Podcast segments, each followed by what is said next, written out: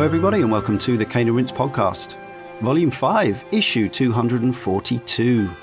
You can play along with Cane and Rinse, and we are very much heading towards the end of our fifth volume now, but we still have some games to go. They include The Legend of Zelda Twilight Princess.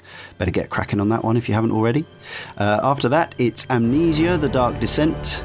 We do not take responsibility for any cardiac arrests or anything that may occur. Following that, Fallout New Vegas, and then back to Metropolis Street Racer and MDK. Head to caneandrinse.com for all the details and also articles, features, reviews, videos, links to our forum, our Facebook page, and our YouTube channel. And if you enjoy what we do, the many hours we put into our podcasts here and put into your ears, you can support us financially via our Patreon, patreon.com slash caneandrinse. Uh, you can donate a dollar a month or whatever you think, and that helps us to keep on doing what we are doing if we average just 50 pennies, that's euro cents, cents, or uh, English pence, uh, they're all worth about the same currently. Uh, if we average just 50 of those per podcast download, we could afford to take and Rinse on as a full time professional concern with far more content and even, str- even stronger output, better podcast, better researched, better prepared, uh, and all that. So please consider that if you will. However, if you prefer to get something tangible and real in return for your hard earned cash, please do remember we have a shop uh, at Spreadshirt, sorry, shop.spreadshirt.co.uk slash and Rinse, where you can buy and Rinse branded t shirts and bags. And they're very cool. And we get a couple of quid from each one we sell.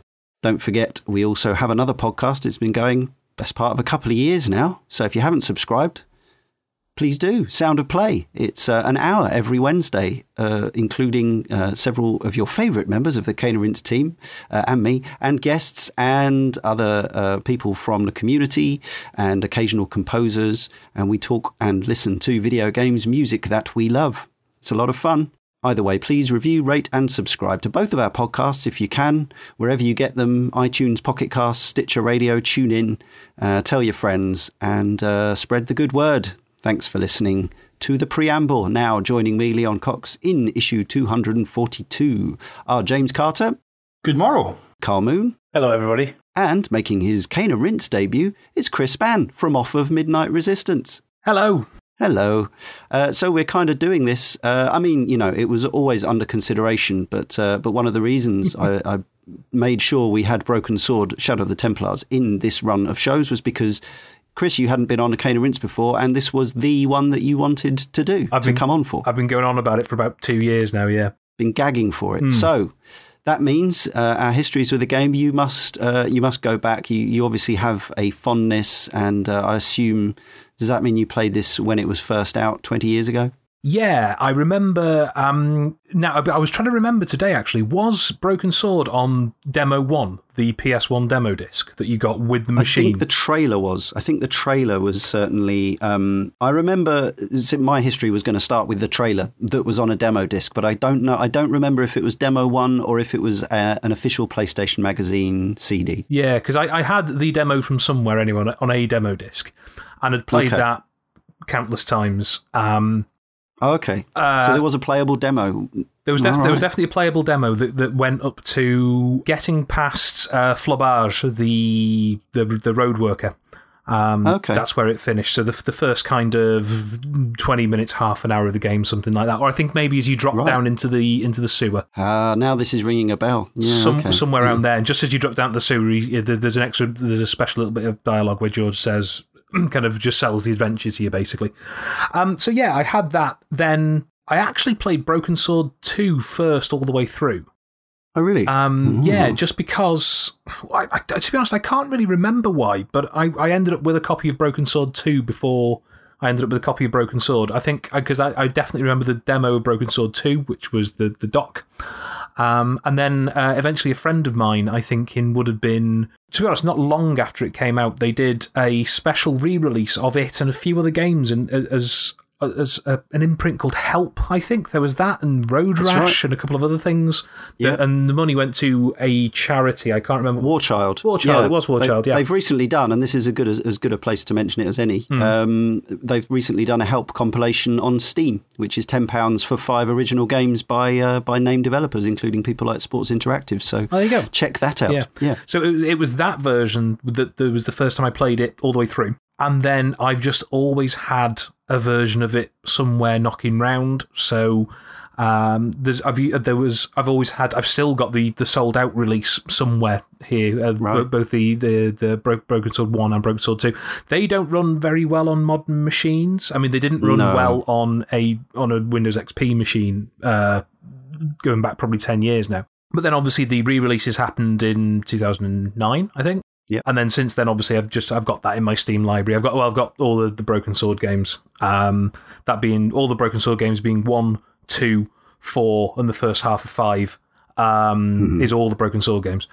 Uh, so I've just always had them there, and uh, they, to me, Broken Sword One was the first because I was always a console kid. I'd never really experienced uh, Monkey Island or Simon's Quest or anything like that. Right. Uh, I kind of went NES, SNES, N64, Hmm. PlayStation. So this, to me, was the first time that I'd played something that one had like a very set, defined story that wasn't kind of level based or score attack stuff like that. You know, there was a there was a s- really hmm. a narrative to it, but also one that largely was set in the real world. If you know what I mean. Like, yes, okay, it's a, it's a story of of of Templar knights and sort of clandestine rituals, but the majority of it is like a little noir detective story. That's right, um, yeah. Or kind of buddy cop story, depending on how you want to look at it. And like it's it's very much kind of rooted in well, not the real world, but a kind of slightly fantasy world, the, the a kind of comic book version of the real world. And it was the first time I'd experienced that with a game, like a game that actually felt like it had been written rather than just it was a collection of thirty levels and off you went.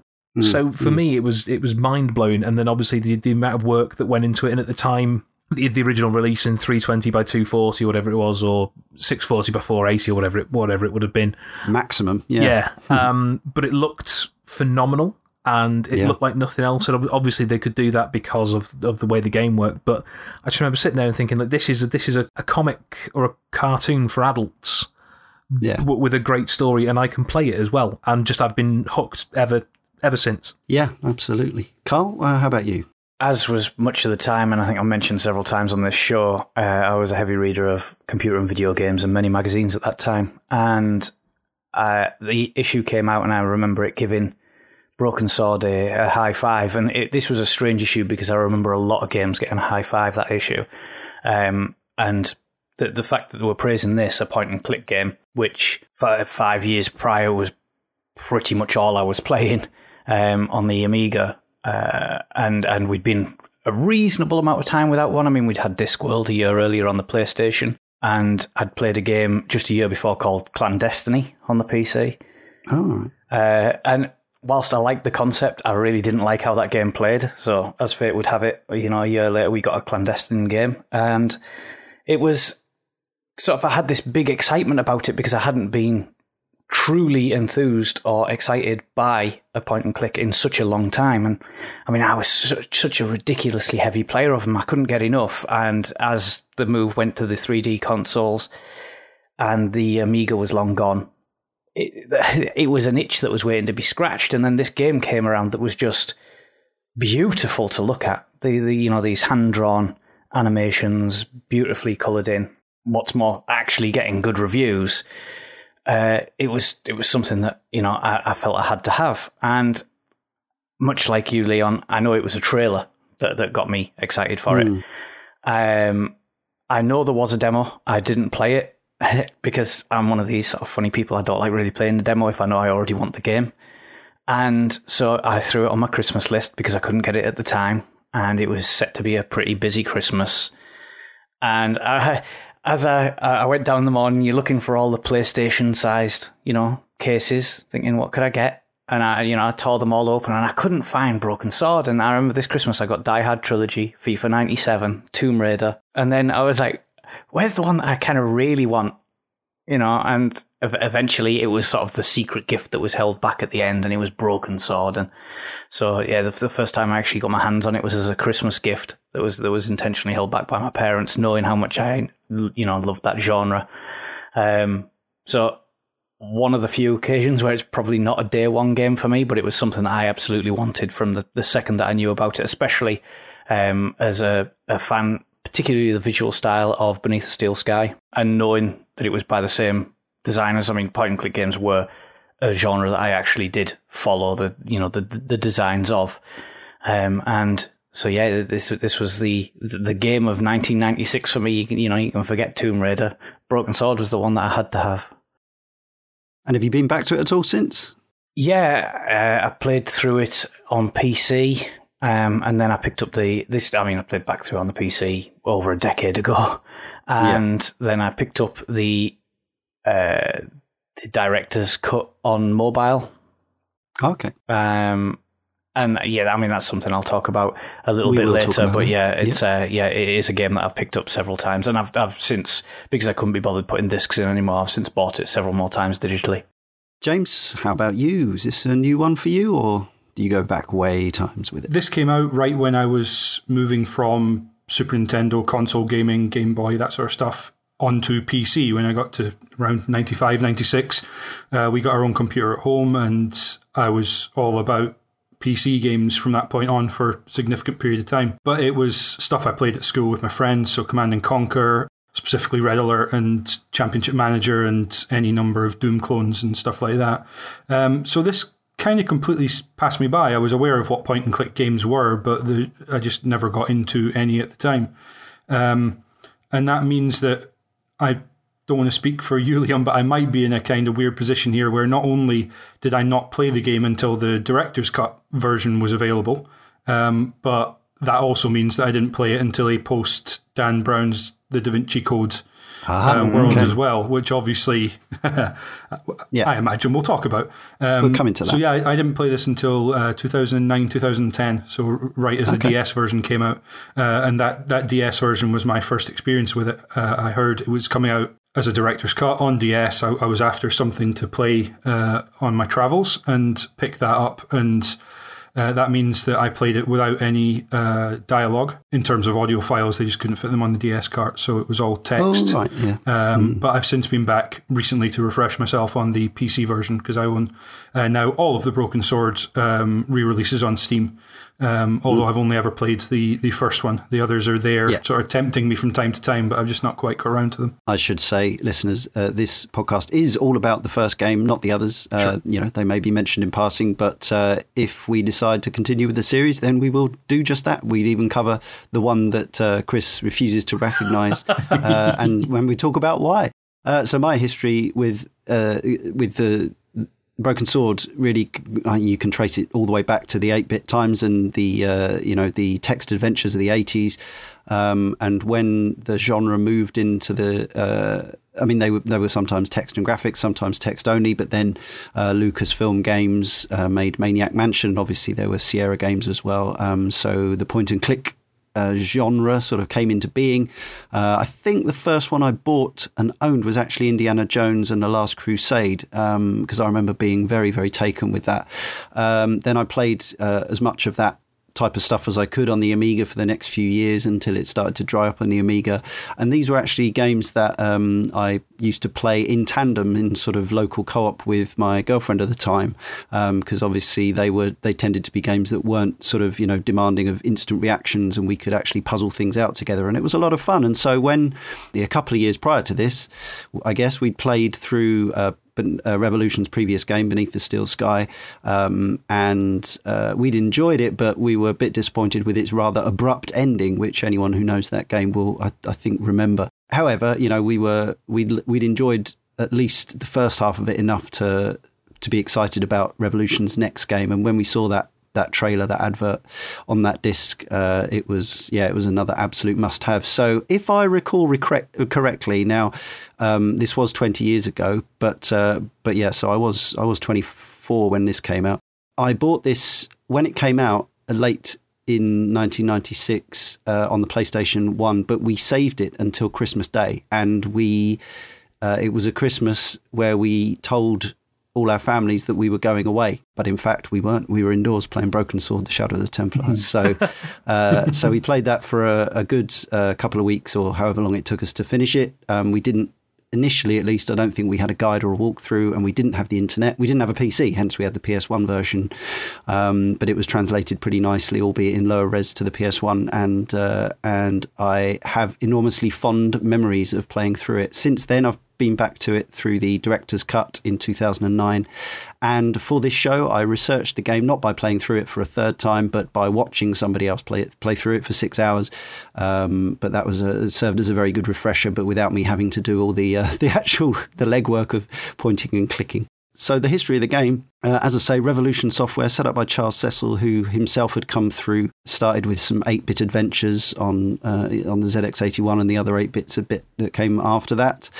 Uh, and Revolution Software started with a game called Lure of the Temptress on the Amiga, which I only remember playing a bit of, but it had some. It used this virtual theatre engine that they stuck with for uh, their next games, including this one, um, and it had some. Uh, it had some unusual ideas. I think things that we we still see today, uh, whereas uh, LucasArts were still using the sort of um, relatively long winded sort of click on verbs and then click on nouns type of stuff uh, Revolution used these sort of intelligent uh, icons, so uh, it really it felt like it was really streamlining the the point and click genre. Uh, and really, I don't think it's kind of it's kind of twenty years ago where they got it to is kind of where we are now, pretty much. Um, uh, in stuff like Walking Dead, the Telltale games, it's pretty much the same interface, although maybe it slightly more helps you out with actually picking the right item and stuff like that. But there's there's less sort of you know combining everything in your inventory and stuff like that. But but this was a this was a big step forward. And yeah, so it was released on uh, PC and Mac and PS1 towards the end of 1996. Although apparently the PS1 version, I think, came out again possibly in 1998. Um, I know that it was in America. It was known as Broken Sword Circle of Blood originally, but then it got re-released under its actual title of The Shadow of the Templars. I don't know exactly what that was all about. Uh, there was a GBA version. I don't know if anyone's played that. Uh, no, I've never needed to, if that makes sense. No, sure uh, nice, nice that it exists nonetheless. Uh, and then uh, Ubisoft published the director's cut. Uh, so Charles, Charles Cecil is down as a director, producer, and writer. Uh, writer writers also credited Dave Cummins and Jonathan Howard. Uh, the, the composer, we'll talk about the music, of course, is Barrington Pheloung, who's best known still, I would su- suggest, for his music for the Inspector Morse TV series. Yeah, and as we said, the director's cut came out in 2009, but since then, uh, it's come over to iOS in 2010.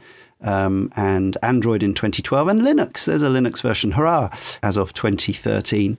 Um, and yes, uh, Karl mentioned that high five in CMVG. Um, but uh, the reviews at the time were pretty strong. The, the, I mean, the iOS Director's Cut version, according to Game Rankings, has a, a, a rating of 94% but from five reviews. So that's not, not bad at all. So even back in 2010, uh, the game was still critically lauded. Uh, the game sold well, around a million copies back in the mid mid 90s on, on its original formats. Um, and apparently, the, the iOS versions, uh, including the Smoking Mirror, which was the second game, were downloaded by over 4 million people. And I understand that any re-release of the original has pretty much always outsold sales for any of the sequels of the game. So development goes back to 1992 um, so just after Lure of the Temptress, they were already working on Beneath the Steel Sky, which is this sort of uh, post-apocalyptic sci-fi piece with a very 2000 AD uh, feel, including art by Dave Gibbons. Is it the 2000 AD artist? I think yeah. did a lot of the concepts and, and screens for that. But yes, they said Charles Cecil said way back in '92 that he was working on this game uh, set in Paris with a, a storyline surrounding the Knights Templar it was originally not going to come to the PlayStation. Um, and again, this was Sony and apparently Virgin as well, thinking that people wouldn't be interested in 2D games on a 3D console, as it were. But um, but luckily, uh, there were quite a few releases which bucked that trend. I'm thinking Worms, which came out very early on. Uh, and so this got its release. And uh, obviously, uh, did very well and is fondly remembered. One of Cecil's goals apparently was to depart from the more humorous adventure games, more popular at the time, such as Monkey Island, by creating a game with good pacing and a complex storyline. Um, but I think, as we'll discuss, the script is not exactly humorless. Um, in fact, it's it's quite goofy in places. It's just not as out there zany as uh, as some of LucasArts stuff. Uh, so yeah, the influence is obviously the tales of the Knights Templar. Uh, how are they described in the game as Jesus' private army or something like that? Uh, um, but yes, a Catholic uh, militia, effectively.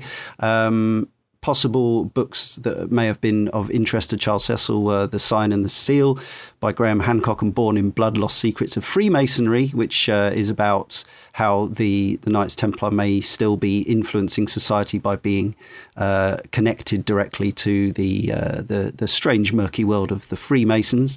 Uh, if you want to know about the Freemasons, just watch the Stonecutters episode of The Simpsons, and it tells you everything you need to know pretty much. Uh, obviously, Raiders of the Lost Ark uh, was influenced itself by Alan Quatermass and Professor Challenger and all the stuff and the 30s chapter play movies.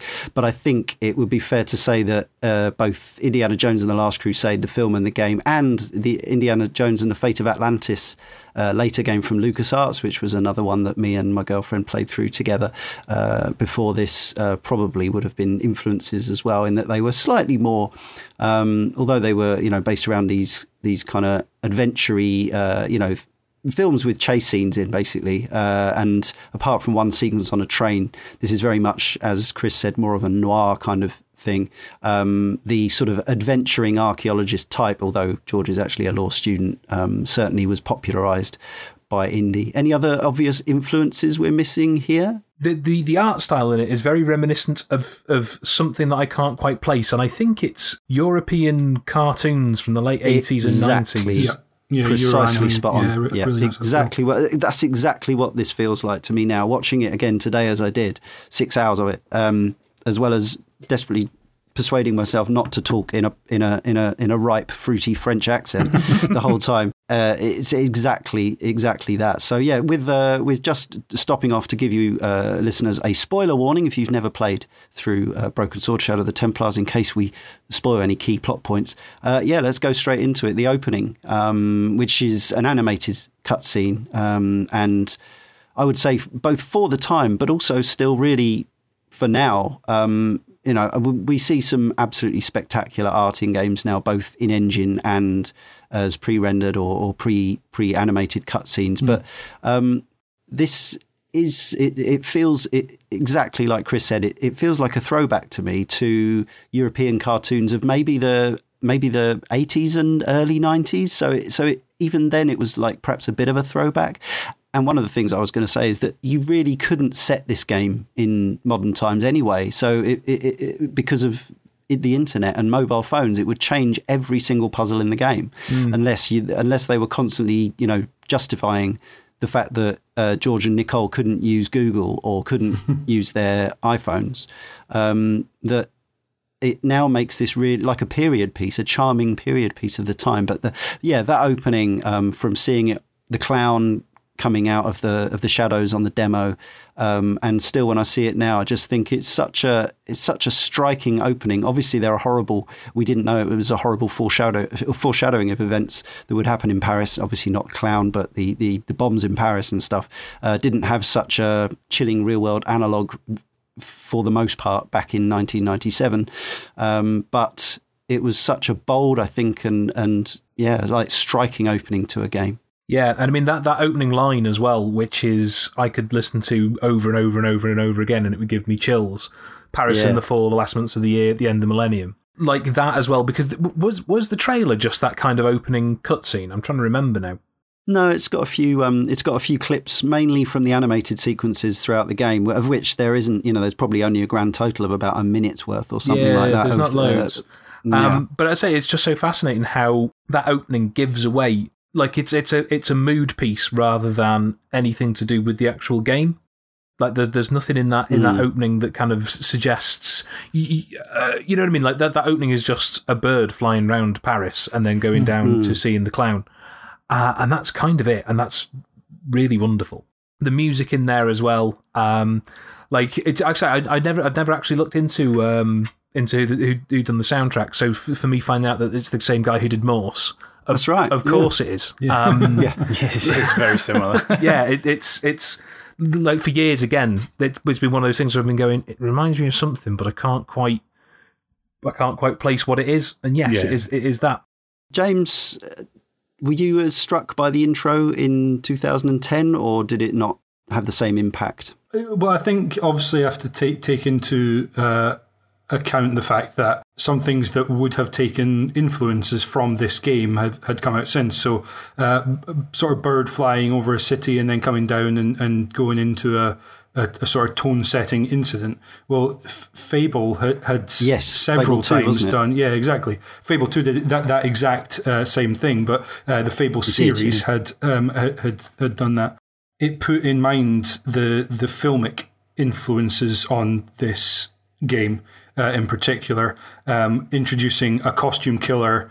Um, and uh, just taking you straight into this crime being committed, very much kind of like Beverly Hills Cop style, wacky criminals with their bizarre themed crimes um, and, and sending, you know, opening on that the way that 80s action films did, you know, uh, uh, particularly crime films. Um, and for some reason that came to mind. But the, the animation obviously uh, struck me. Uh, and in the same way on the Gravity Rush show, I struggled to pinpoint, other than just broad European animation, um, the, the hallmarks of that. It, it had that kind of feel to it. The other interesting thing to remember as well is this. So this came out in 1996. And in 99, like, so this is before obviously Assassin's Creed, before The Saboteur, before a whole lot of other games set in, like, like, uh, up to this point, I don't think I'd set, I'd played a game that was just set in Paris or any anywhere in the uh, in the real world. You know what I mean? I'd played a few text adventures. I was going to uh, say you know, nothing that so- actually tried to present graphically. No. Yeah, in that way, yeah. And just yeah, that at the time that was really unusual, especially for me, who was I've just realised I would have been nine when this came out. I was going to say you you would have been pretty young, as would uh, as would Karl when you were first playing this. So so it would have felt like I was 24. So it, it it felt like I guess to me it felt like the equivalent of a. It, it played slightly young to me, but it was um, but it was more sophisticated than a lot of game stories that were doing the rounds. But we'll get onto the voice acting and stuff because I think that's where there's a slight um, dissonance. But it did feel, you know, talking about the the sort of the presentation of it. Consider that this was the same year as Resident Evil, and then consider the voice acting. Now I know that was a localization, but regardless of that, you know that that was it. You know, the actual the. The, the dialogue and the performances of the dialogue here was was you know, so, like- someone still signed that off. Someone still thought that was acceptable to release Yeah. in this in this Yeah, region. exactly. Broken Sword is the first time that I ever felt like I was playing a point and click game that was genuinely selling itself as a high quality movie. And I was 12 when this came out, and I'd, I'd come through a youth of watching, uh, obviously, in, uh, an incredible number of Disney movies, as I'm sure we all did, and, and movies like the BFG and, and, and, and these incredible uh, emotive art styles that you would see. And you know, you, you mentioned the bird flying over the buildings at the start, and, and you see the Parisian skyline. It comes down, and then you get the, the, the higher level of animation with with the clown and the the cafe uh, and George's face and stuff. And it's one of the first times that I genuinely fell in love with an art style that a game was presenting me. And it, it's there is an irony that the PlayStation was seen as, as the true birth of 3D gaming in, in, in the mainstream. And it, in fact, Virgin didn't even publish it themselves on the PlayStation for that fact. They they didn't think they thought it had to be 3D to really succeed on Sony PlayStation, it, and right. Sony stepped in and published it as a 2D animated game. And, and you mentioned, you know, Resident Evil, Tomb Raider. These are all incredible high profile franchises that that were born in 3D, and yet it was Broken Sword was the one that visually blew me away more than any of them because that art style was so on point, so incredibly beautiful to to play, uh, and and the fact that it never broke from it. And the, in fact, the only time that the art style that you see in Broken Sword changed was it, it became slightly more polished, slightly different style in the sequel, and then went 3D, and, and it's changed with every iteration in- what we've seen. But the, the art style that was u- utilized in Broken Sword, which is the very standard animators draw it in pencil, heavy, thick black line over, and then paint underneath, um, was just absolutely mind blowing. And it was what we saw in the trailer, but the first time that I booted that game up and the music pans over the top, it, I just knew that I was in for a game that I was going to absolutely adore. Yeah, I mean, I, I really love the art on uh, you know Monkey Island 2, which was where they started to do the the pre you know hand drawn and then scanned in backdrops yeah. because the the visuals would allow it. But um, yeah, even going back, so as I say, I've been watching this playthrough, um, and apart from it being um, some, I guess they've modded it or something so that it's uh, it's in 16 to 9, which it wouldn't have been at the time. Although the video runs in 1080p, the resolution of the game is kind of maxed out at whatever it was maxed out at back then, um, and it does does show its age to a point. Uh, you know, the, these. Uh, I understand that, um, and uh, and we should say there's there's sort of two distinct types of animation. There's there's the cutscenes, which, as I say, only yeah. construe about a minute worth, and then there's the actual in-game stuff. And the in-game stuff was, you know, way more lavishly animated than than previous games we'd seen yeah. in this genre. Yeah, you know, just the the transitions from one area to another, or, or the, the flourishes when when people would pick up an item and you know you'd, you'd see it animate and stuff like that. Um, but I still find the the locations really evocative and atmospheric. So, you know, you do look at it now and think, you know, and this is the role that the director's cut perhaps could and should have fulfilled, but we'll talk about it separately later. But for me, it was slightly a missed opportunity in, in making these locations, you know, it could have it could have just brought them to life in the way that they did they were in my mind in, in 1996 but actually you know didn't quite manage to do that. There's uh, there's an interesting thing there because uh, certainly in 2009 2010 when I played it and even going back to it now um, I agree uh, completely about the animations.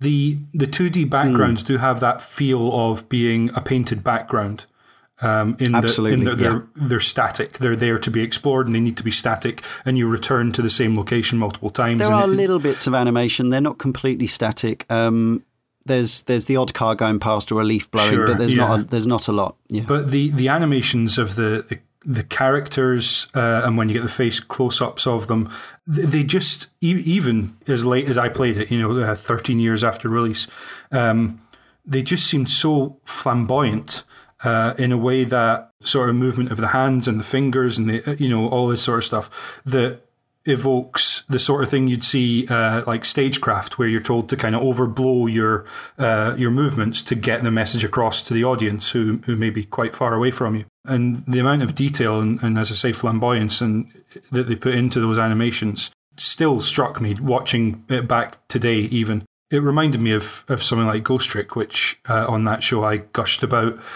mm, the yeah, way that's animated so. as well. Very and to say so, that that's you know that's 15 years apart or how you know pretty much 15 years apart is uh, astounding oh, even albeit yeah. i played the director's cut i think it's still there in the original so. yeah and uh, this all makes sense because i think it was made either in and around or in association with don bluth studios uh, who were the studio responsible for i think um, was it American Tail and uh, Land Before Time, but also right, yeah. perhaps most famously to gamers Dragon's Lair, the the famous Laserdisc arcade game. And, and although it might not be the same artist, the sort of the style of animation is not a million miles away mm. from that. Again, that, that very flamboyant and heavy black line outline stuff, as Karl mentioned.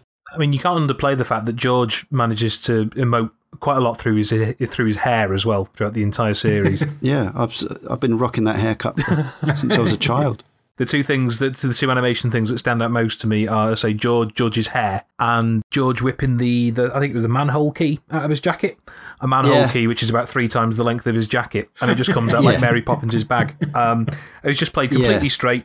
Absolutely fine. Just that's where you keep your manhole key, in it? yeah, I mean those are the those are the bits where the game perhaps is a bit more, you know, traditional humor, humorous, uh, you know, LucasArts type comedy, but perhaps it's it's not. Yeah, he, it's not a rubber chicken with a pulley in the middle, but he's still keeping Captain Caveman style. Yeah, uh, yeah. a million things in his coat. But the it's, some of the the incidental animations are amazing. Like uh, when he picks up the it's a damp rag, basically, isn't it? And it and it and it and it animates like a damp rag, yes. and it's different to the animation of the tissue that he picks up earlier. Or does it? Is in fact he wets the tissue and then it becomes a da- anyway. But yeah, just real, real attention to detail for that mm. stuff. And uh, and I still get the combination of the the text or verbal descriptions of certain items and that animation means that I still have a real strong sense of like the smell of the game. Do you know what I mean? Even even mm-hmm. twenty years on, so certain items in that game, him, them talking about the the clown makeup and the plaster of Paris and all and, mm. and all this stuff, it's still like got a real everything's got real texture to me,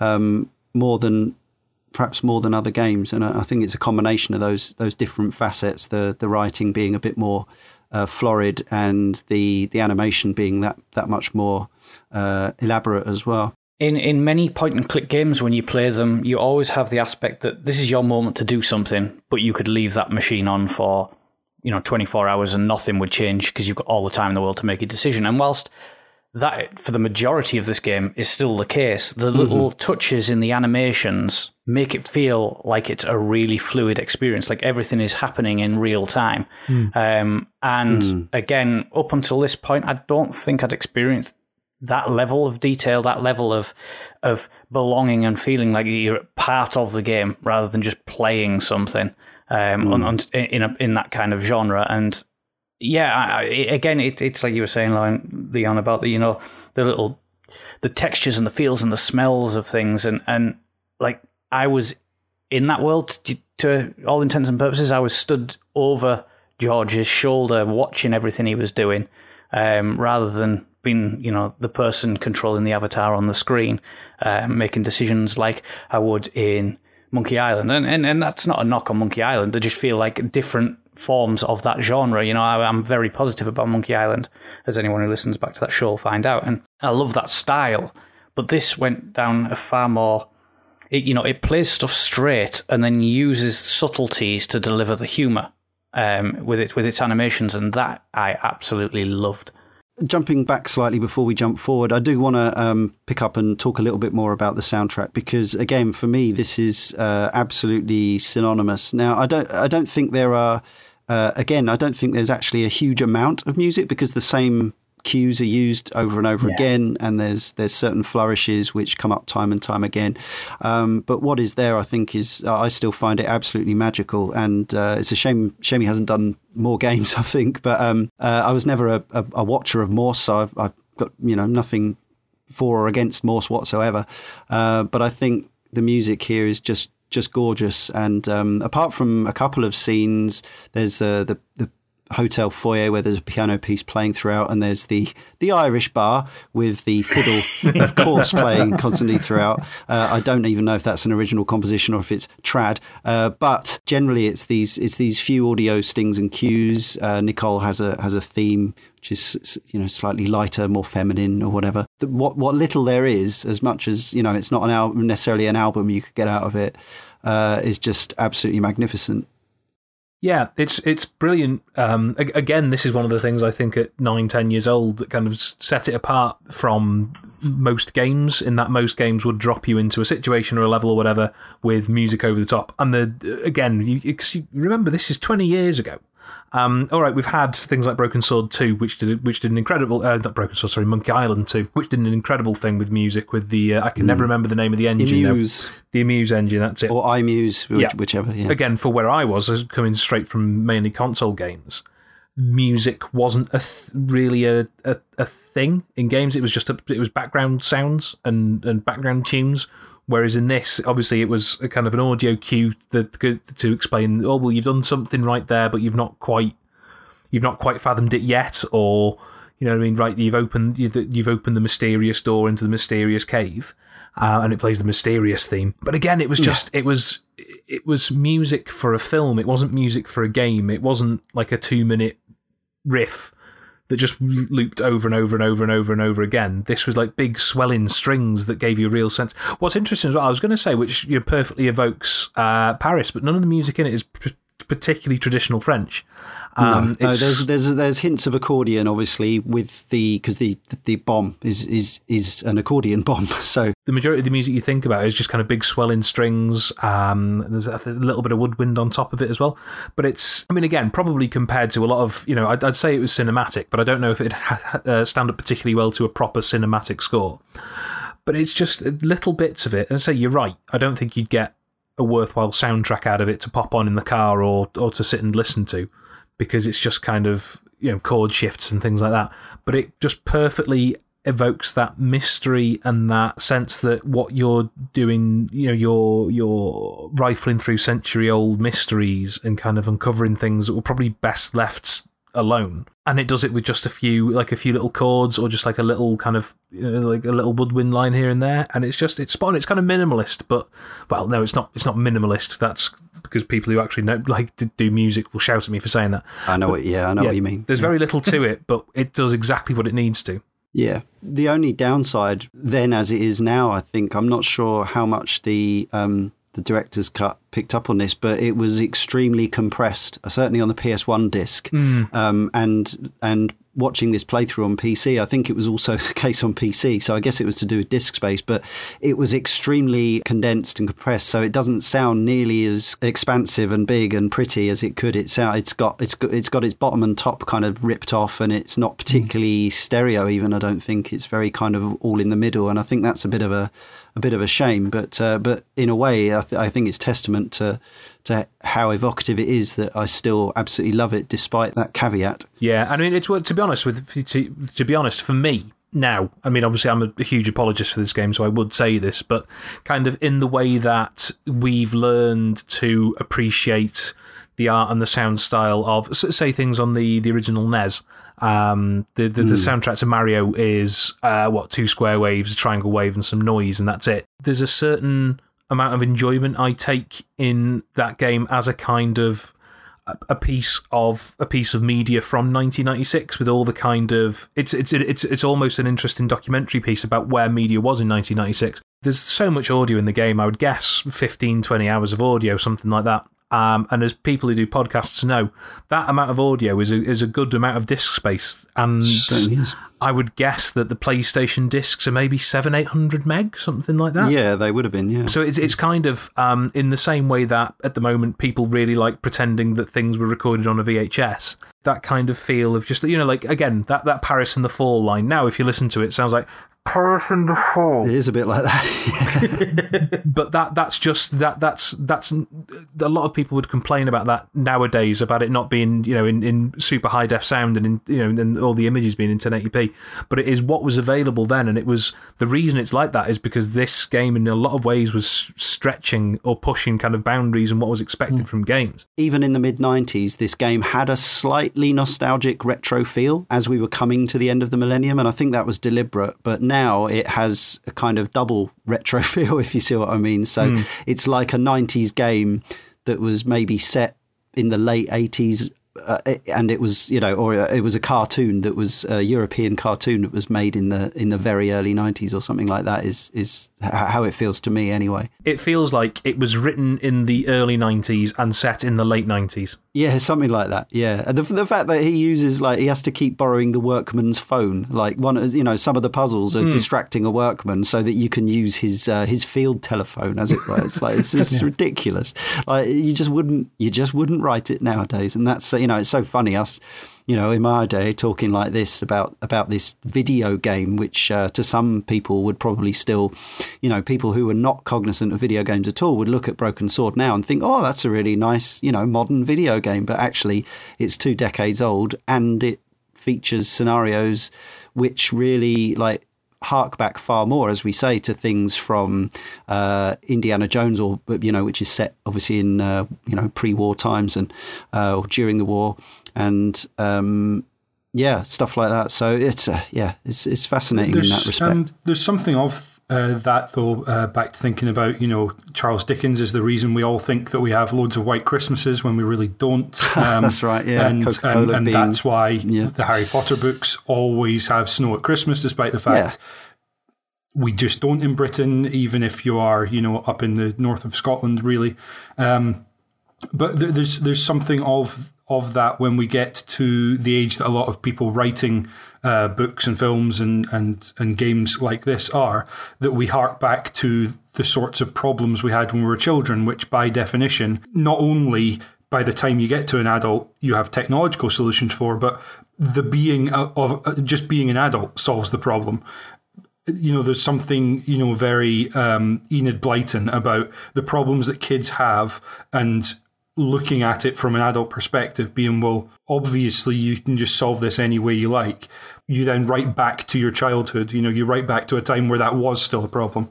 And that's exactly what they've done here. Even by the time the game was being made, um, th- this wouldn't be how the story would have played. So, yeah, it does have almost a, a sort of half decade period feel, but yeah, it wants to still be seen as modern. So, but I think that's just the nature of writing a, a, mystery, you know. I think the biggest concession to its age is the idea that a freelance journalist could live in an apartment that big in Paris nowadays. yeah. Yeah, yeah. Well, that was a very 90s thing, you know, people with low paid jobs living in uh, luxury apartments, um, yeah, yeah. apparently. Uh, yeah, let's talk about the, the lead characters. Karl already mentioned George, George Stobart. He's a law student, he's kind of a preppy guy. Um, so, Karl, you were talking about, uh, you know, the fact that you felt like you were kind of, you know, acting with or as him in a lot of ways. And I think that's, uh, it must be a tricky thing to, to write a, a protagonist, an avatar that people want to be. But certainly, while George, for me, is, um, I don't know, he, he's not necessarily somebody that I immediately warmed to when I first mm. played the game, but it didn't take long and you realize he's you know even if even if he dresses a bit dorky or whatever he's he's one of the good guys. And he's got this uh, this very nice um, sort of sing song voice played by Rolf Saxon who uh, who is the American voice of the Teletubbies. Not the Teletubbies themselves but the narrator in the American Teletubbies. So if you uh, if you if you want to hear him doing his other job Google US Teletubbies on YouTube. Google it on YouTube. Sound like an old man. You know what I mean? For me he was just like blank slate enough that I didn't feel like his character was being pushed on me, and he was likable enough that I didn't feel pushed away by him. So, um, yeah, I certainly, uh, I, I, the fact that people are, I, went on like a, a, Broken Sword sort of fan site, and even as recently as last year, there's still people debating, um, you know, how after five games, how his relationship with Nicole was coming on, and all this sort of thing. So people really took these characters to heart. Um, uh, yeah, do you think George was a successful Avatar protagonist? George is an interesting point and click character in that to sell him, he doesn't actively use humor. You know, everybody loves Guybrush Threepwood. He's the sort of he's the clown. Everyone laughs at him, and, and you know you, you you sort of laugh with him and whatnot. But then with George, he's this law student. He's um, sort of a bit straight laced in, in, in his character and he's not outwardly funny and he looks a little bit awkward. And it, this is the time when protagonists, and I, I mean, I say at the time, it's still the case now that the majority of protagonists always look uh, a little bit handsome, a little bit too strong, a little bit bigger built and stuff. And this actively avoids any of that, sticks to the kind of character he would be. I think he's meant to be a handsome guy, isn't he? I don't. I mean, I never found him appealing in his look. I never actually liked the look of George, and I couldn't stand his hair. And he always made me laugh that in Disney's Atlantis movie that was released in 2001. I don't know if any of you ever seen it. I've the, seen. Uh, I know what the character looks like. Yeah, yeah, yeah, the character that Michael J. Fox voices, the lead character, is basically a straight up rip of George Stobart. You'd swear yeah. it was the same guy. Yeah, yeah, yeah. It's really odd, um, and to, to the point I figured it had to be the same person. George won me over with the voice acting and the writing.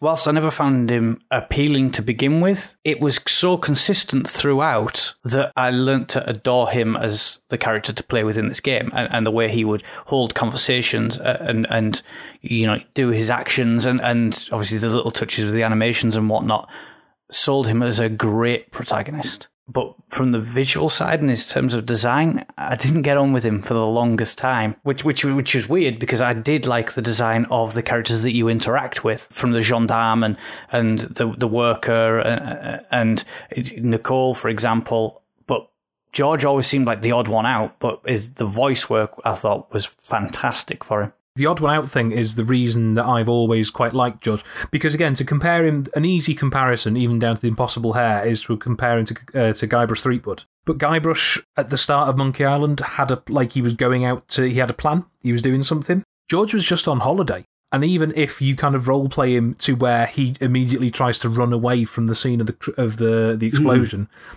he gets he gets dragged into that story whether he likes it or not. Like at no point does he really have much of a choice in anything that he does. And I kind of like the idea that, like, at, at, any point you can look at him and just think, you're in well over your head, aren't you? But he doesn't have any special abilities. He can't jump really high. He doesn't, you know, he can't fire lightning out of his hands. He's just a, a guy who's been in a horrible situation and then gets dragged into this story. It's true. There is, I mean, there is a lot of cartoon logic in the game in in the way that things progress. But to be fair, he does like he does initially try to speak to the police and try to get the police to deal with it. So because normally with with these sorts of things in in fiction, there's this whole kind of just go to the police for God's sake, just go to the authorities. But he does actually do that, and uh, and it doesn't get him anywhere because they're corrupt and incompetent by equal measure. In the end, it's the worst thing he could have done. But um, Yeah. Yeah, absolutely. Well, my experience, obviously, my first experience with with uh, these characters and George Voiceless, specifically, uh, uh, voiceless. So uh, I can't speak to my, first impressions of these characters were not tied to the to the voice actors. And I have to say, it's even more striking now than it was in 2009. But even even back then, uh, for both the characters, but George specifically, he's incredibly white, like incredibly white. Oh, yeah. Like not, I don't mean like blank slate kind of white. I mean like I'm really white, you know. but this guy, I'm looking at thinking you could be less cookie cutter. this is definitely the first time he's left the States. Yeah, it, it's just he's very wet behind the ears. He's only like 22 or something, isn't he? Yeah, yeah, he's point? supposed to be Yeah. young, but he, he's he, he's it's, it feels like they're aiming for that everyman, and they just kind of missed and hit the, the no man. You absolutely get the sense that if this hadn't have happened to him, he would have graduated, met a girl in like Jonesport, Ohio, or wherever he's from, and then nothing else interesting would have happened to him for his entire life, and then he would have died at 85. Uh, and, and that would be it. Charles Cecil said that he wanted to uh, he wanted two protagonists so that they could exchange ideas, which I think is a, which works well. Um, you know, obviously, as we've discussed, they don't have Google, so they sit there at a desk and talk, and occasionally phone people up and show each other clips from newspapers and and pictures of of uh, old things and manuscripts and stuff like that. They made George American and Nico French to simply to appeal to the US and European markets, um, because obviously this was a game developed entirely and completely uh, in England, I believe. So the casting of Nicole was actually first, and that's Hazel Ellerby, obviously not a French woman, as you can tell by the accent, and I don't think there's a single French person in the game, as you can tell by all the accents. Uh, we're coming on to that. Um, but yeah, that's uh, Nicole. And uh, if you watch EastEnders right now, like this week, uh, she's currently in EastEnders playing a character. I don't watch EastEnders, but she's playing a character called Diane Atmore, uh, and she's a recurring character now. So that's your that's your Nicole, uh, and it was her suggestion that got Rolf Saxon cast as George because they didn't have a George at the time, uh, and they both went to the Guildhall School of Music and Drama in London. So now you know. Yeah, so I, I want to talk about the rest of the characters and, and cast because I think this is where the age of the game tells in some ways, and I think, and, and I'm not I'm not being entirely negative about this uh, because, as I say, having kind of watched this game through again and sort of almost treated it today like a kind of Sunday afternoon matinee, you know, I still found it uh, entertaining, like a like a, a, a sort of radio play or something. But you've got this quite deep and dark and intricate story but you've also got these very, very ripe and fruity caricatures of everybody. Now, I don't think the game is xenophobic because pretty much every na- every nationality comes off badly. Um, like the, the the French are alcoholic incompetents, the Irish are alcoholic idiots, the English are stuck up idiots, the Americans are just greedy fat idiots. Um, but pretty much every non playable character you meet is some sort of idiot. Now, some of them are likable, some of them are less likable, but the combination of the, the script and but uh, I absolutely want to stress that there are I thought there were some really you know witty funny lines still in there but there's also some quite there's some relatively lowbrow stuff and some fairly cheap innuendos and stuff like that dotted throughout. And then you've got this juxtaposition with this pretty at times bloody and dark uh, plot, and occasionally the tone seems to flip from very adolescent to quite adult in terms of you know the things that they're referring to, whether it be sexual stuff or murder. But then it will be quite very very simple stuff about uh, you know I don't know goats, um, and it's kind of weird now. But the thing like I'm, I am bearing in mind that it's 20 years old and I'm trying to think, right, you know, what else was around at this time. I remember I got some flack from a couple of, only a couple of people. I'm very lucky on the internet. I don't get too much flack for some reason. but a couple of people really took issue with the fact that I was highly critical of the voice acting in Shenmue because they said, well, Shenmue was like ahead of its time for voice acting. And I was like, but Broken Sword came out like three, four years before Shenmue. And again, I understand Shenmue was a localization, but it was still dubbed into English. And here, yes, okay, so you've got some ripe fruity approximations of regional accents from around the globe, but they are delivered with aplomb. They are delivered with, you know, it's a bit hammy and a bit stagey, but it's like a, it's like a, it's like a, it's like a radio play. You know, it's quite it's, charming, regardless, isn't it? I, I, I, yeah, I think for the most part it is. Yeah, I think on the whole the voice acting is kind of passable to good.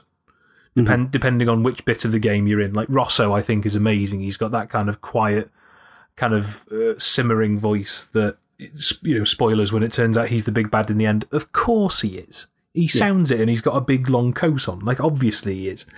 Um, but Moue, Moue's really funny and his, and, and his, his delivery is, is funny as well. Like, like the, the bit where he's trying to wake up. Um, oh God, what's the name of the victim of the bombing? Was it Plantard? Plantard. And he's trying to wake him up. And, uh, I think he says, Sir, will you please stop not breathing to him or something like that? Yeah. Uh, and it, it's it's. I mean, you're you're you're totally right. I mean, as I remember, the depiction of Ireland in the game is that it's basically a, like some sort of medieval time warp. Um, yeah, but they do have electric glass washer, so oh, they do have an electric glass washer, which you yeah. but yeah, apart from that, you're absolutely right. You, yeah, you smashed to bits with a plum. Yeah, it was the Ireland bit which I kind of think stuck out to me at the time, but actually going back to it, it like I say, I think every everyone in every nation is depicted as a bit of a stereotype and a bit of an idiot. It's not that I'm, you know, taking sort of politically correct issue with the stereotyping of everyone in the game so much as it's the weird hodgepodge of tones, which is something that video games, yeah. for me, still get wrong a lot. Uh, you know, it's something we talk about, but I think 20 years ago, this this was just completely expected, and it's not something that struck me at the time, but it does now. To look at the kind of the other end of that, you, you talked about uh, radio plays in terms of uh, the voice acting being uh, mm. a bit sort of overdone, a bit caricatured, and that kind of thing. Um, and I think that speaks back to the the kind of stagecraft anim, uh, animation style that I was talking about. It is it, there is something of the operatic about it. Um, and I would never suggest that it tickles a lower low levels of let's well, take dark setting, cr- ridiculous characters and ridiculous uh, accents. But th- there's something of the again because of the, uh, the, French connection, I suppose. There's something of the Inspector Clouseau about the whole thing. There's a there's a definite Clouseau, but I think there is a there is a spot of Officer Crabtree as well. I have to say, uh, which is uh, yeah, which is not and, a high. But, but the the thing about that, those are different time, different era. Those are obviously supposed to be ridiculous caricatures. Uh, whether that's acceptable or not is is completely different. But I mean, the, the setting of some of these things, it's whether it's all of those uh, World War II setting, um, or whether it's the murder setting of something like Inspector Clouseau uh, or the crime setting, um, there are tonal shifts there to be had. I think it it maybe do, it doesn't handle that as smoothly as some other uh, aspects, but like you say, there's plenty of animations that are quote unquote kids films that tackle dark stuff and and side by side with potentially, you know, pratfalling humour, fart jokes, that kind of thing, um, toilet humour. Totally, yeah. And I, I think this does it well in that it handles it as a caper. It handles uh, it right in yeah. terms of that kind of Indiana Jones aspect. There, there is this is an escapade that is being gone on. These are two essentially kids, uh, although young adults, obviously, um, who are clearly in over their heads, clearly out of their depth uh, undertaking an, an, ancient treasure hunt. Basically, it's supposed to evoke, as as Indiana Jones does, the serials of the 30s and the kind of um, the ridiculous, overblown nature of all of that. Um, and even you know, I mean, the typical uh, one of those to refer to would be something like Zorro. That character, there is mm. a swashbuckling nature, but there's also uh, and, and that can have both humorous and and obviously uh, serious sides to it. So I don't think it, it does that particularly badly, whether or not it tips over into being offensive with uh, characterization. I, I think it, you're right, Leon. I think it dishes out equally. I don't think any of it's malicious.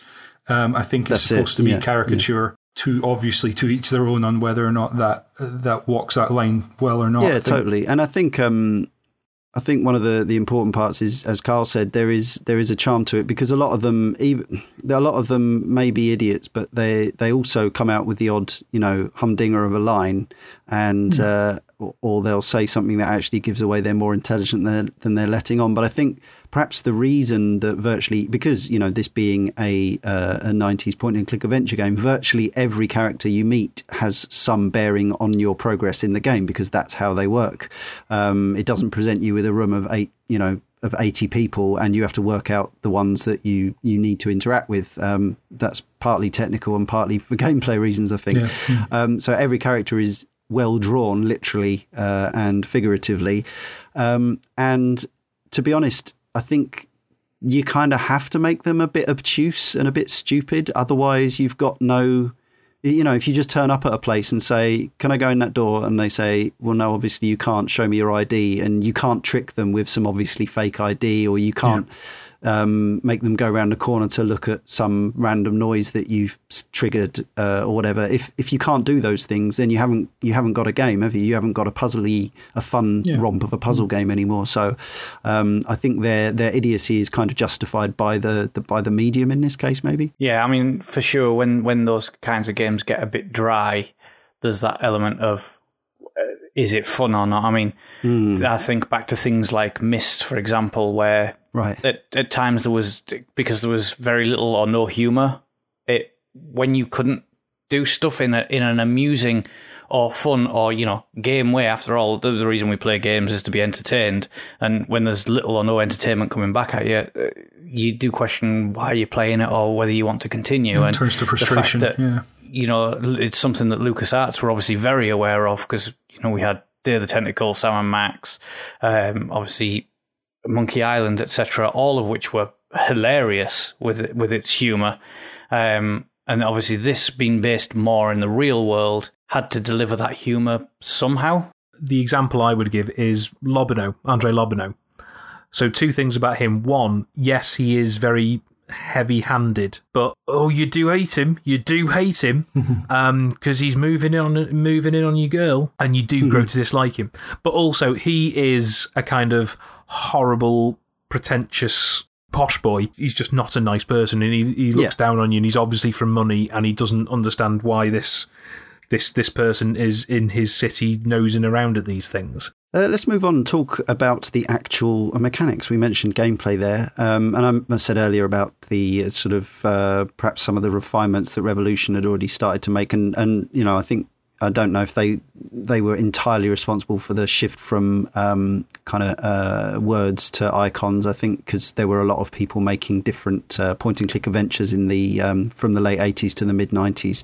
So I imagine that um, there were probably step changes along the way, as put in by different developers. I don't have a chart in front of me, but certainly, um, I when I, I remember playing Broken Sword, and I guess it, it was my first point and click for a little while because as I been playing mainly on like the the 16-bit consoles uh, as the Amiga wound down. Um, so I hadn't had a PC at this point, and this is we're pre we're even pre Curse of Monkey Island here. We're pre the third Monkey Island game. Um, so I remember coming to this and and seeing the the you know the little cogs for for doing and the little finger, the little grabbing hand for grabbing, and thinking, God, this, you know, and uh, and obviously, especially, you have to remember, we were playing this game with a D-pad controller because this was pre-analog controllers on PS1. You could actually play this with a mouse as well, I believe. Um, there was a PlayStation mouse. I had a couple of those. Actually, possibly I did play this with a mouse. I can't remember when I got them. But anyway, um, for most people, they would have absolutely been playing this with a D pad. So dragging a cursor around the screen in eight compass directions and, and clicking on things. And so this interface not only was it uh, you know designed to be really really uh, swift and slick and uh, intuitive for the mouse, it translated uh, really nicely to controller. And as I say, I think we're still seeing the the benefits of this with like Telltale games now. This is effectively the same system that we're still using. Um, we haven't gone to Wiimotes, we haven't gone to Kinect. We we're now just playing by moving cursors around the screen with it, with it, albeit with analog instead of D-pad. So well done to them for that, and and even just stuff like the layout of the screen. So along the top you've got items, and along the bottom you've got conversation topics, and they're context sensitive, so it doesn't leave stuff in there that isn't uh, that is unnecessary. I mean, there are the items always all show, and there are situations where I certainly remember trying every item with every character and trying every item with every other item over and over again. And that was that was kind of part of the game back in those days. Uh, if you were stuck, but um, but overall, I think this was uh, this felt like a big intuitive step forward that kept the, the the game and the plot moving along at a pace. the thing that it gets right is the fun part of a point and click game is working out the puzzle, working out what you need to do, working out the the where the cogs fit, if you know what I mean. Yeah. What's not fun is working out that oh no, you've not got it wrong. You you you're, you you know that you need to open the door to make this happen, but you need to open the door, not push the door. You know what I mean? Like like eliminating that kind of verb grid just meant that you, you got a button to do and a button to look. That's basically it. Um, the, the the thing that I think is a little bit rubbish sometimes is that sometimes, and I can't think of any examples, and maybe it's just in two, but I know there's examples somewhere in one and two where you have to look at an item in order to then do something else with it, and it's like a jar. It- It's something that you'd never think. Well, I'll best examine that before I carry on because it's just it's just a jar or a box or you know something very simple. But uh, that that's not necessarily a fault with the kind of the the the the, the UI. But I I love this this the simplicity of it where as i say it's not about working out the correct verb to use on a thing. It's more about working out the parts of the kind of mad rube goldberg machine that you've got to try and work out. Because that's basically what it is isn't it? You build a, a kind of a funny machine out of words and actions and then it opens the door. And you know opening the door might be moving into the sewers or you know whether it's a, a literal or a kind of conversational door. That's what you're doing is you're unlocking doors as you go on. So taking out the kind of need to work out exactly the the the word that the developers wanted you to use and more this idea that it's interact with this then this then this is so much more elegant than than having giving you 12 words that you need to work out what's going on with um, actually in terms of ui what came first this or monkey island 3 This was 96 and Monkey Island Curse was uh, 97 or 90. Yeah, no, Grim Fandango was 98, so Curse was 97. 97 because that's that's not this simple but it is more simplified isn't it Yeah. like have you got like have you got a wheel or something like that Uh, yeah, they did something along those lines. I mean, yeah, and obviously, you know, again, me being old me, I, I'm going back to, uh, you know, talking about the verbs and, you know, the grid of verbs being too much. Like, go, I go back to the times when it was, uh, you know, you had a cursor on screen and you typed in You typed and the words that you want, and, and it was about working out which words the game literally understood. So, Yeah. um, yeah, that was that. So even the LucasArts way seemed like a massive uh, smoothing of that process. So, so this was yeah, just another step in that direction. And, and I think, but to be honest, there was part of me, and and I have had this cross my mind even when playing Telltale games, is that is it actually taking a chunk of the game out of the you know the game being actually working out what to do and maybe back in the day working out the parser working out the interface was part of the game and and to be honest i don't think broken sword or the walking dead suffered from this simplification but but i do remember having that thought process in my mind back in back in the day thinking well actually the, one of the reasons that these adventures used to take us so long to complete was because we didn't know what to tell them to do so Yeah. Yeah, it was a two stage process. You had to work out the lexicon first and then work out which of the available words your lexicon was actually the one that would, would work for this particular scenario. And when it and, and going back to text adventures, which of the available words was potentially any of the words in the English language? So yeah, yeah, yeah. I mean, the, the, the- there's got to be an elegance to the streamlining of mechanics, and it- it's you know it's something we see even more of these days. uh, Often to the point that I think some games get too much streamlined out of them, and they actually Yeah. remove the content that I liked. But I mean, how many times that's on this podcast have we alluding to, yeah. How many times on this podcast have we mentioned the um, waypoint in Bioshock? yes, the For big example- golden triangle or arrow. Yeah. Yeah, yeah, yeah. and and that benefited that game because the player no longer felt lost or isolated. And I mean, as someone who played a lot, and I'm talking an incredible number of point and click games um, leading up through my youth. Um, I played some really tenuous ones that had some incredibly loose combinations of things to put to create a third action. You were purely accomplished by trying everything, not because logic made sense. Um, and Broken Sword, for the most part, everything's logical. Removing the most two, the, the, the, the two tiered uh, selection system does help, but there were puzzling moments. I mean, I distinctly remember, and you know, as we've already alluded to, this is pre Google, pre Yahoo, pre majority of people being on the internet and writing, you know, game guides, um, where we had to wait two months for a magazine in the hope that it may cover it, or phoning up helplines for yeah. one pound fifty a minute. Yeah. And I remember ringing up these phone lines on at least two occasions, with the parents' permission, I may add, um, for Broken Sword. Oh, really? Okay. Yeah, as as just and that for me, I don't hold that negatively against the game. That's all part of that adventure through for me, and and something that I actually enjoyed because I wasn't someone, and still am not someone who caves in very easily. I uh, I have to be truly defeated.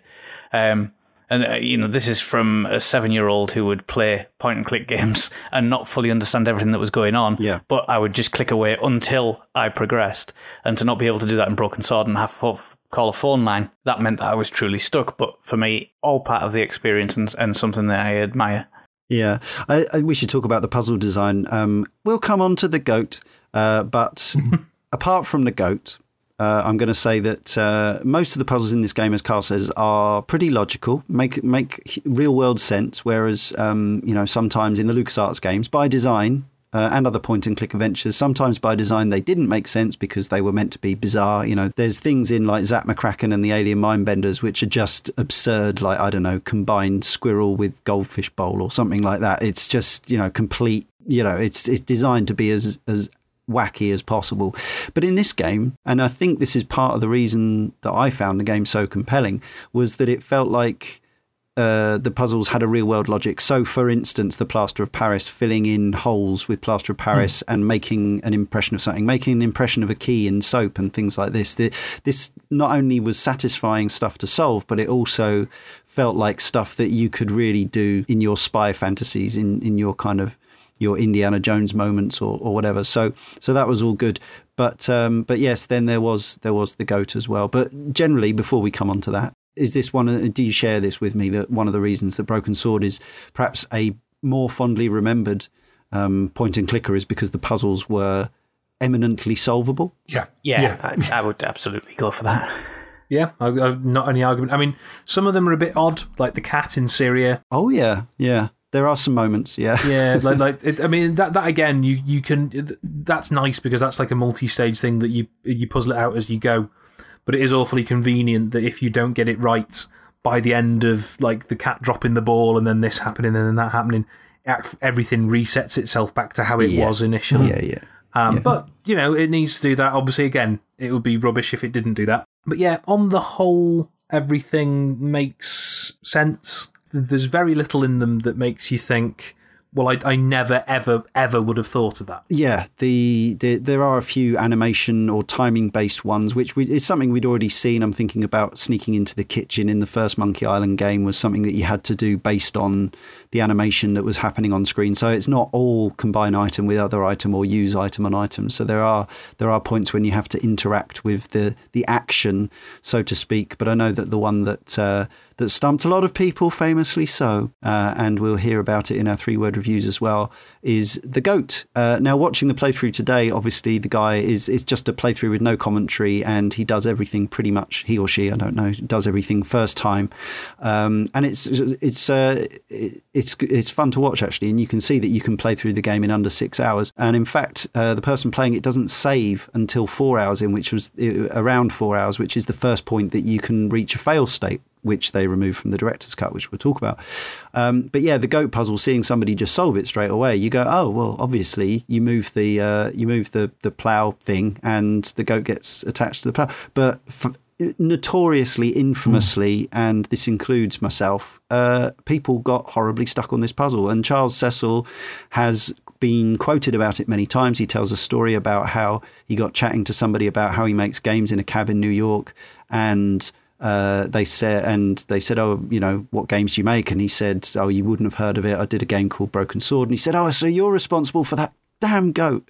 Um, and he said before that uh, in an interview in Edge that um, he says that he regrets the goat puzzle not only because it follows him around, you know, years. This, I mean, this interview was probably ten years ago now, but so already for ten years he'd been saying, you know, this goat puzzle follows me around, and, and he regretted it because it broke the rules of the other puzzles in the game in cer- in certain ways, and that it wasn't consistent, and that's why people got stuck. But the thing is, like now, and they, they, they changed it completely in the director's cut, so it's ridiculously easy to get past. But almost, it, it's now one of those great gaming things, the goat puzzle in Broken Sword that, that people know about. So I'm kind of glad it's it was there in the first place, even though, like from a games design point of view, maybe it was uh, a mistake. It's not so much that it breaks. Well, it, it does break some rules, but it's more it's the fact that it's the first time it breaks the rules that because basically what you need to be you need to do something while George is mid animation.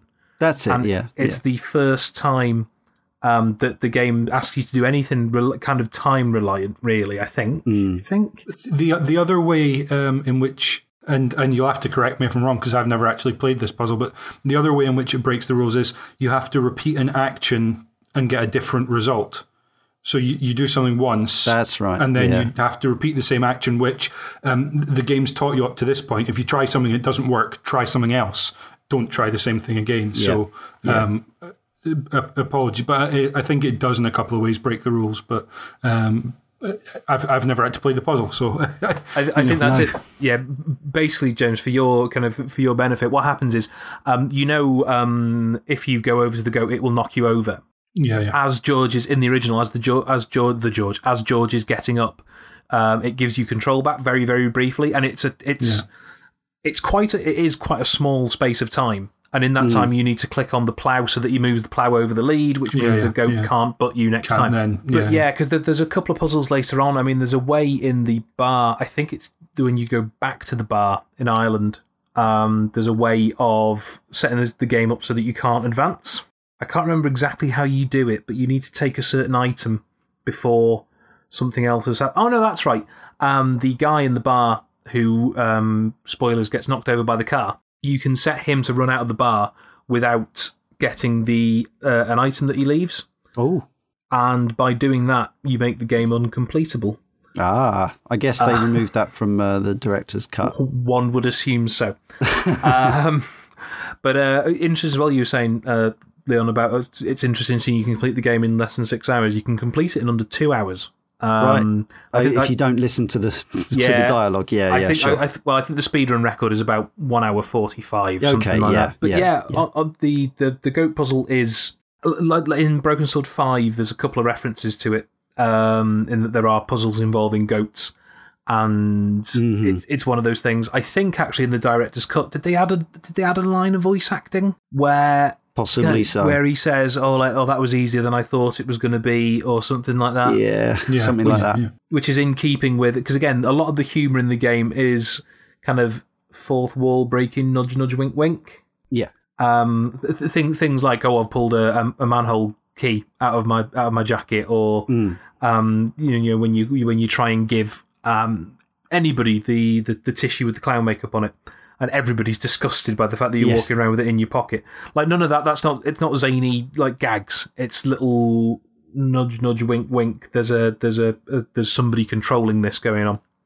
Yeah, and there's moments of like where the game or George pretty much says, "Why the heck am I doing this ridiculous thing?" You know, it's like, "Why am I trying to give this person this, or why am I combining this with this? That would be insane."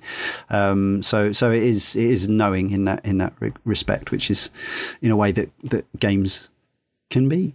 Uh, so yeah, so the the actual the plot and the resolution, uh, we haven't got loads of time to talk about the story beats, of course, but um, I think it's important that we just say, you know, we said what the inspirations were and we said what it's about, and we've talked about getting through the puzzles. But um, I'm interested just to hear from you to sort of say how you felt about the you know the the point to point plot and how how it drives you on and um, and whether you feel it was uh, resolved in a in a satisfying manner. Uh, watching the final sequence again today kind of made me realize how ridiculous that final sequence is. Yeah. um, yeah, it's kind of re- it suddenly. I mean, I'm I'm so pleased there were no.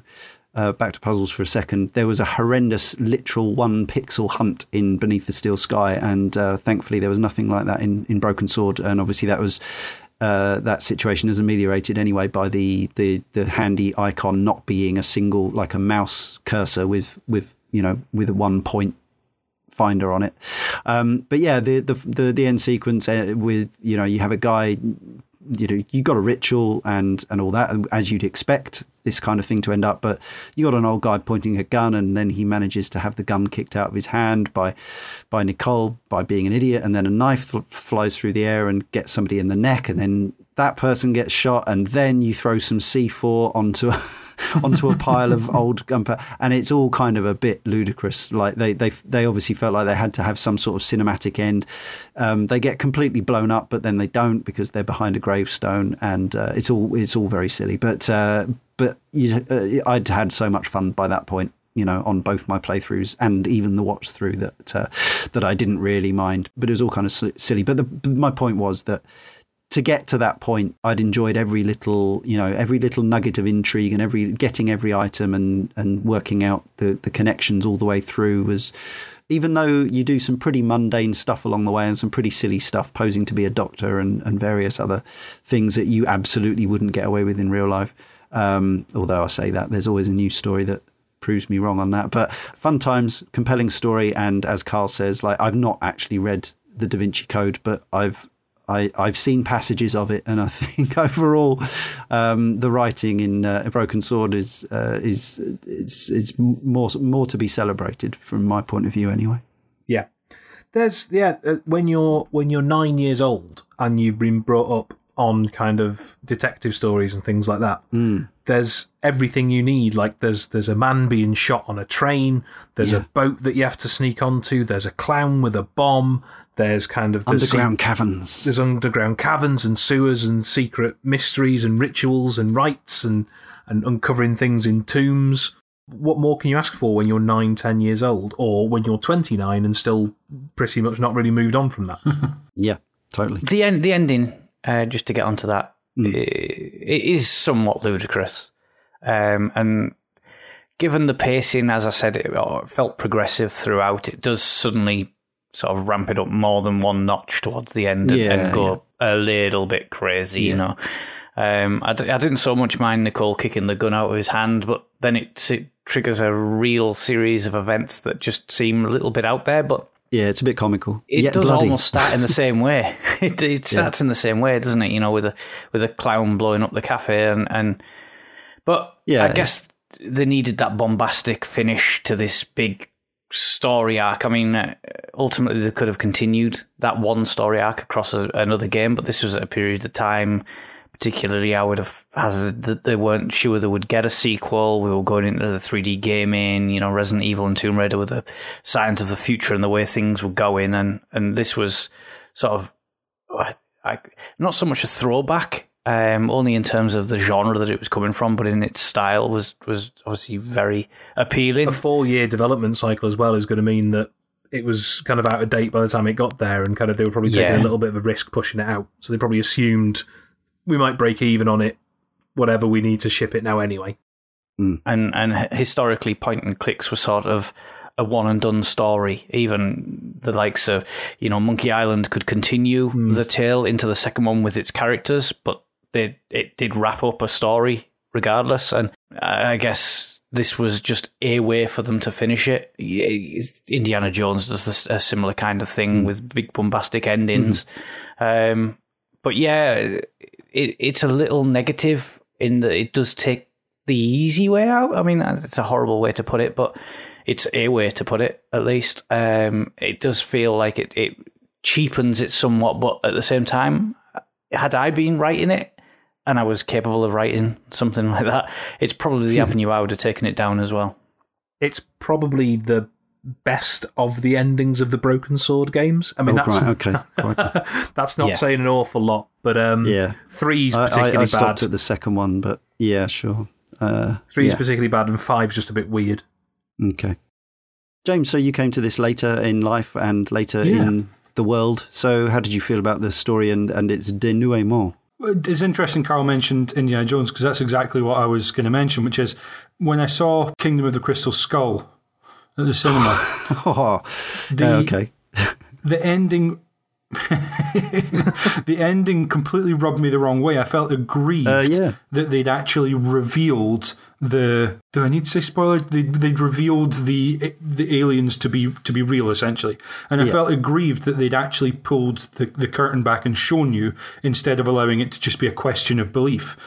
Um, Well, that was still more believable than the bit where they swung through the vines with the CGI monkey. That's certainly true.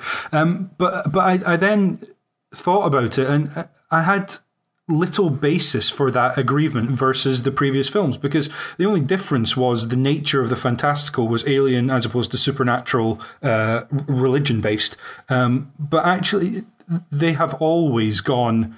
Uh, you know, they've always shown the supernatural to be real. They've always uh, pulled the curtain back and, and, and had the kind of uh, the potential to to leave the audience disbelieving. But for some reason, I bought into the first three films in a way that I wasn't able to in Kingdom of the Crystal Skull. That's And I- because you believe in God but not in aliens. well, arguably exactly the opposite, which is even more ridiculous. But, um, uh, but so, so there's something about that where I'm willing to accept supernatural based on belief because I accept that other people have these beliefs, and and therefore we can allow our imaginations to run wild. But there was something about that uh, in Kingdom of the Crystal Skull that didn't feel okay with me, uh, and in this. I accepted the ending as as both thematically and mechanically daft as it got when you got uh, you know uh, beyond the train sequence. It, it kind of it, it run, runs away with itself, but I but I bought into that because the tone uh, had been shown to uh, be both serious and uh, goofy uh, all the way through. And so I was I was kind of happy to go with it. It didn't jar with me uh, in reading through a plot synopsis or just watching it the way you would probably think. Hang on, this is just it, it's gone a step too far. You know, jump the shark or whatever the, Yeah. the turn of phrase. Uh, but I, no, I was I was fine with it, and, and maybe that's just it's a video game. I'm I'm happy with just about anything. But uh, but no, it, it was fine with me. I, I was uh, perfectly happy with it. Yeah, was, that would make these podcasts a lot shorter if we just said that. it's a video game. It's fine. It's a video game. it's fine. It's a video game, whatever. Yeah. Yeah, so the director's cut uh, came out 2009 and beyond. Um, so it features uh, the ability, or the well, it's not even it's not an option. Uh, you, if you're playing the director's cut, you are playing as Nicole in a new opening section, Yeah. uh, and a few other there are a few other new sections. Um, and yeah, for me, this really, um, although there's some perfectly decent puzzles in these bits, and they're they're sort of um, although you know it's on PC as well, but there was uh, this was kind of marketed mainly around the Wii version, and there's also a DS version. So the the the Wiimote and stylus sort of interface sort of seemed logical for some of these new puzzles. Um, obviously, mouse works fine too, uh, but the opening, the fact that the opening is now a kind of precursor with Nicole, you know, in uh, as a if you're a fan of the game and the characters, then fine, it's interesting. You get to see a bit of you know what her what else was she was up to, but it completely destroys that amazing opening to the game because Yes. it's no longer the opening to the game. The art is uh, obviously upresed to a point, but I don't. I'm not necessarily entirely com- confident, uh, or you know, it's a subjective thing. But I don't think that they quite updated it in the way that I wanted them to. No. So It on the P, on the PC version, y you you don't select resolution. You just select window size. It's either uh, Yeah. original, uh, like okay, augmented, or, or full screen. If it's full screen, it's pixelated. It, they just literally just blow up the art to Yeah, right. to the screen size. There's no uh, extra HD there. I I Hmm. don't know about on the mobile versions, the iOS version. When it came to iPads, they did an HD version. They may have tried to upgrade textures on that, but I was surprised on the PC I wasn't able to play it slightly more uh, HD, uh, uh, being as a remaster as it was. But um, but on the DS, obviously, it's low res screen anyway, so uh, it Yeah. worked perfectly well on that. I don't know if that it, they targeted it for that and then did the best they could with everything else or whatever. There's some slight alterations to style, and you know things have Yes. been cleaned up a bit, but not necessarily, as I say, in in the way that I. I, I wanted them to look like it, when I was watching this playthrough of the original PC version. I was thinking, yeah, that still looks nice. But imagine if it was just literally that art, but just you know, like redrawn at a much higher resolution. It would look lovely. But Let's just say, as it is, Leon, it was redone in a completely unappealing fashion. In that it wasn't stuck to the traditional methods that it went to. And You mentioned earlier that Monkey Island 2 did the uh, almost scanning of textures behind the drawings, so you had that sort of photo style. There are elements where, at the very start of the game, when you're in the in the building, there's a painting on the wall that is very much that's the case. It's sort of a, a, scanned in picture. It's no longer hand drawn and painted as they were in the original version. Um, and I, I mentioned that as as the Broken Sword series progressed, I found it visually less and less appealing to me from from the traditional values of the 1st um, and it becomes a bit of an amalgamation between what I loved about the first one and the little tweaks that they made for the second one that I didn't really enjoy that much. I mean, I'm not saying that it wasn't a great game, but in terms of its art style, um, and straight away. Aside from the fact that the amazing startup from the original game was no longer in the director's cut because it puts this uh, new location in. Uh, immediately put me on the wrong foot. But when I saw the art, I saw the art style, and uh, you get those um, Cameo sort of pictures. rea- the reaction shots as well, don't you? When the characters and that's that's not how the first game looks. Like that, that's weird. And I, these little things were like little things that would niggle at me. Like I don't like that. I don't like that. And w- once you see enough of them, uh, this it was started to harm my thoughts and feelings of how Broken Sword Shadow of the Templars was Yeah. and I didn't didn't like it. It was like it's like when you get a product and you bring an entirely new artist on board, and he wants to implement his style, and the studio has to go with it because he can't accurately recreate the original artist's style, and then you're left with that thing where some people like one artist and some people like the other. I really didn't like the way that it went with the director's cut. Yeah, I mean, we, we have to take, you know, I have to take its title at, at its word, the director's cut, but I, I do wonder, you know, it's not necessarily what I would have marketed it as because it's obviously, it's a version of Broken Sword that you can play on what were contemporary machines back in 2009 2010 and I'm so I'm glad that it exists in that respect. And I played it through on the DS and and it brought back a lot of memories and I had a nice time playing it through again. Um, some of the changes I didn't even notice because it had been already been you know a long time since I'd played the original. But I was aware of these of these changes that I didn't like. I was you know I was happy enough with the change to the goat puzzle. But uh, but I you know things that I didn't realize obviously in the original game because it was released in the mid 90s you could save uh, manually whenever you wanted uh, and that's fine but you could also not save as I mentioned with that playthrough the the person who's playing it doesn't save for 4 hours but there are fail states. There were multiple fail states, all with you know different animations. George could get shot, he can get buried, he can get drowned, he can you know all these things can happen to him.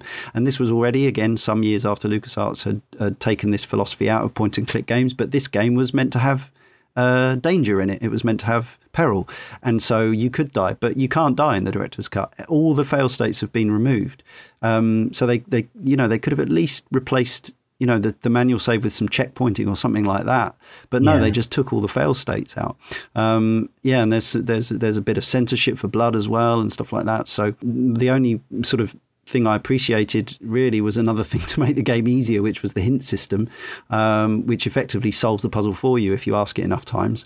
Uh, and that was because I played through it before. But if I hadn't played through it before, that would have kind of potentially ruined the game as well. So yeah, I, I'm. It's kind of a, a shame. I would love to see another remaster of Bro- the original Broken Sword. I think director's cut is a poor name for it. I I think some something like production cut would have been a better. See, I, I think it's uh, the a perfect better- name better for title. it. I, I completely disagree. I'm afraid. Uh, director's cut of uh, the, the the key one to go back to, and it fits because the, the Kane Rinson Alien uh, Isolation just came out. Hmm. Director's cut doesn't mean ultimate edition. It doesn't mean um, definitive edition. It just No, means sure. an alternate take. Now they've put director's cut on here. That's up to Charles Cecil whether or not Well, he agrees that this is the director's cut. Um, it just means an alternate version.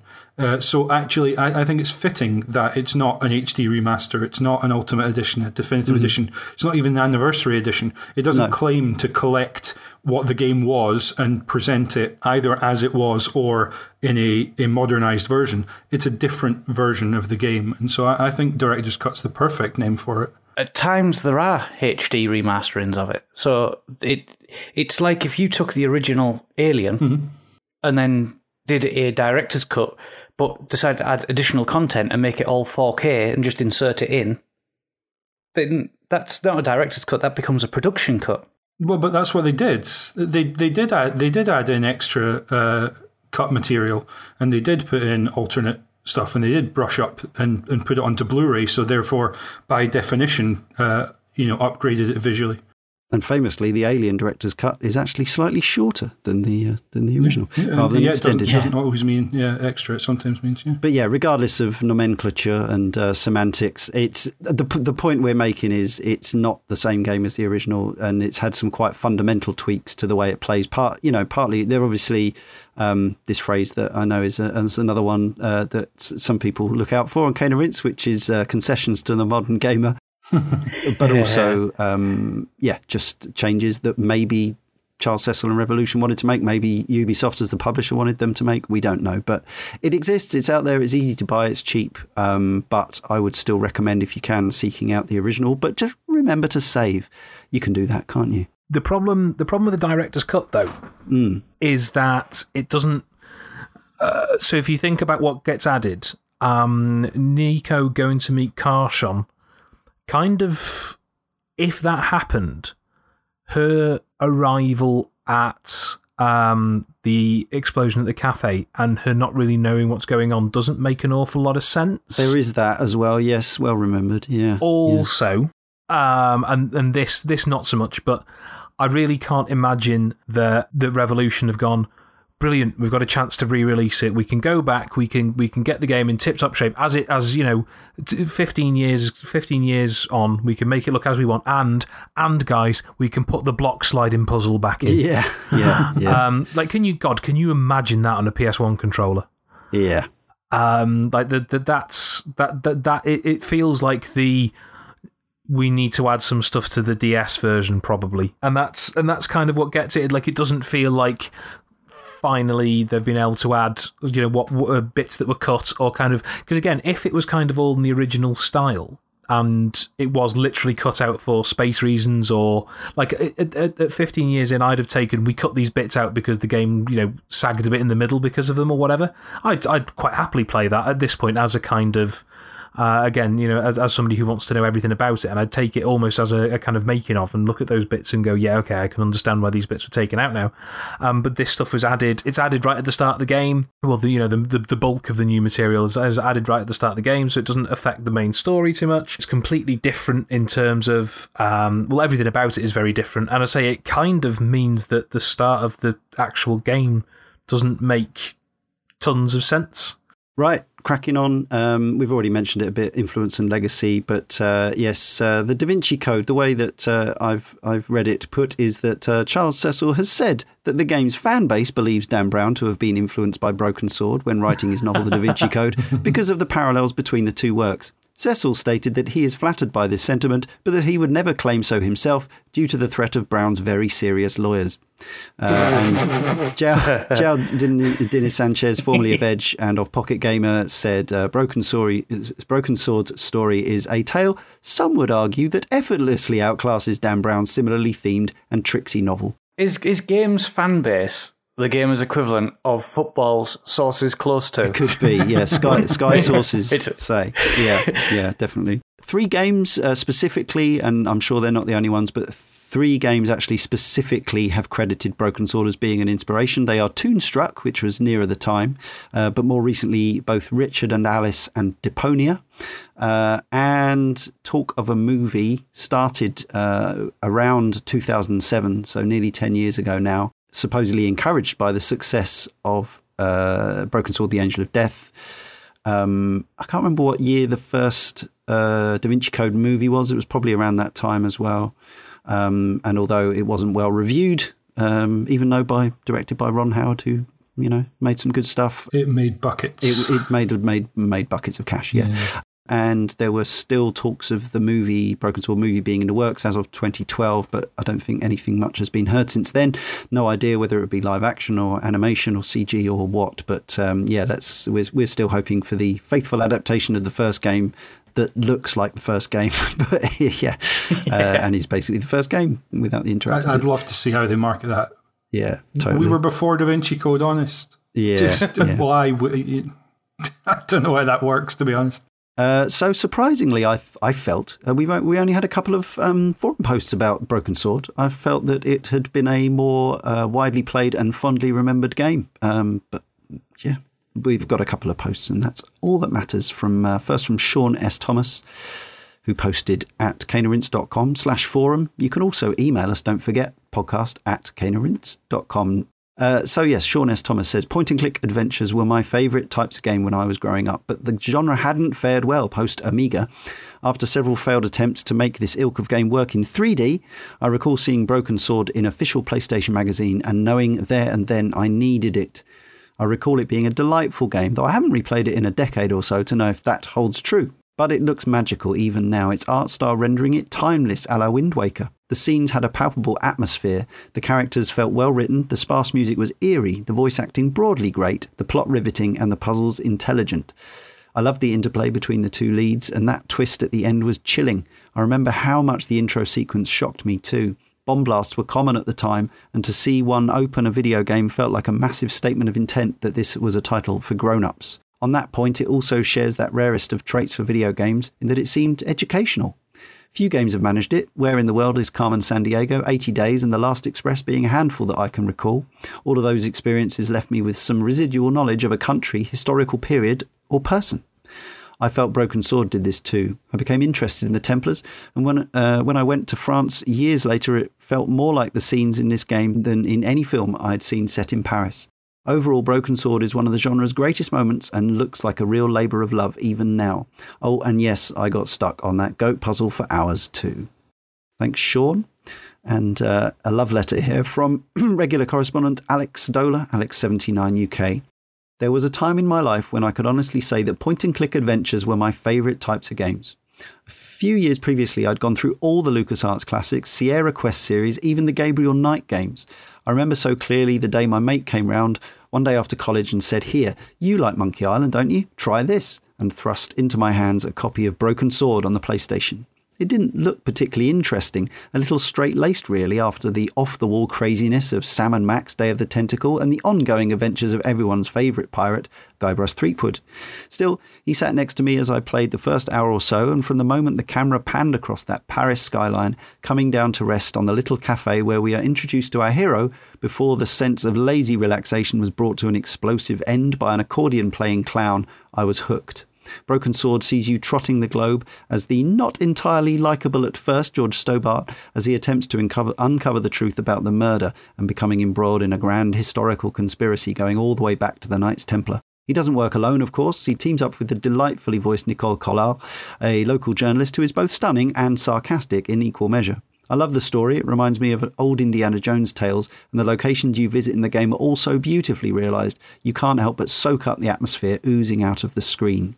The graphics are so nice indeed that I remember playing the game on one occasion where, after half an hour or so, someone else in the room commented that they'd only just realised I was actually playing a game and not watching an animated movie. A couple of my favourite places to visit were the Syrian marketplace and the Irish pub, both overladen with stereotypes, but so enjoyable just to walk around and interact with. I really enjoyed the interaction between George and Nicole, watching their relationship grow as the story unfolds, completely playing on the will they, won't they aspect of their friendship before climaxing with a satisfying and story ending kiss during the game's finale. The characters range from the pure comical with Inspector Moue and the psychic Chief Rosso to the cold, steely stare of Khan as you gaze down the barrel of his gun before making a cliffside leap of faith to safety. This is an adventure game, so you can't talk about Broken Sword without discussing the puzzles. There are only two I want to mention here, both in Ireland. First of all, the goat puzzle. I really don't know what all the fuss is about. Anytime anyone ever talks about Broken Sword, they'll bring up how annoying the goat puzzle was. I promise this is true, but I did it first time without any trouble at all. Note the puzzle that really irritated me was the one where you first had to wet the bar towel and get it back up the hill in time before it dried up. That must have taken me about 10 attempts before managing to do it with success. I played this whole game with my aforementioned friend. We sat side by side and went through the entire thing. Well, not the entire thing. About 10 minutes before the very end of the game, I had some food cooking in the oven. I went down to get it out and serve it up, and when I got back to my room, I couldn't believe what had happened. He'd finished it. Hours and hours we'd sat and worked out the puzzles together, and he didn't wait 10 minutes for me to get back and see the ending with him. I've never quite forgiven him for that. Fortunately, we'd saved not long before the end, and I did it myself later that night. But still, what a git.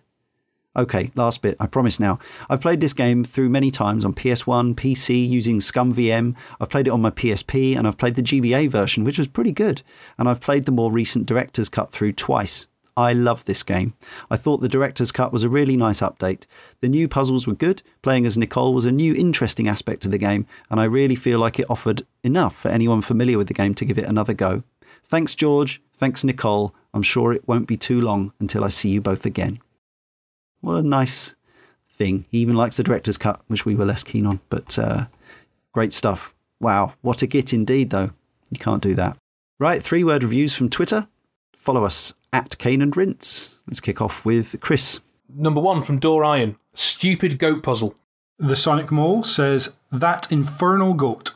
Glenn Watts, damn you, goat. John Lloyd says, Weird kiss scene? Christopher Chung says, Clowns are scary. Morbid Beard says, Stobart's hair game.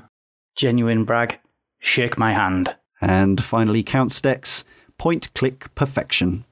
Thank you, one and all. So let us conclude, wrap up, sum up our Broken Sword, The Shadow of the Templars feelings, starting with James. It's obviously a, uh, a bit rich of me to disagree with, with Karl's take on the Director's Cut because it's the only one I've played, so I'm not going to necessarily feel defensive over it, but it's the only perspective I have. Um, Naturally. The, the Da Vinci Code kind of stuck out, obviously, as I was playing through the game because uh, I'd, I'd, read the book, I'd seen the film, it was in, in my mind, and it, it, had been very popular. And it definitely has aspects of kind of composite mythology and conspiracy theories and uh, ancient treasure hunt, as I mentioned before. But uh, something else also stuck out, which is um, in tone and with the train sequence at the end, uh, this game has uh, a Hitchcockian vibe to it as well, I think. Uh, specifically thinking of films like 39 Steps and Lady Vanishes, which also have that kind of, not slapstick, but there's, there's humour in there in, in terms of it, it, being an escapade, but there's also a serious tone to what's happening and what's going on. Uh, and there's still uh, mysteries and, and drama films. And the uh, the other comparison I wanted to, to make because uh, the re release of Secret of Monkey Island came out the same year as the director's cut did, so I played them very close together. Oh yeah. And the director's cut starts off with a mime instead of a clown, and I think that oh yeah, there's an apt comparison there because.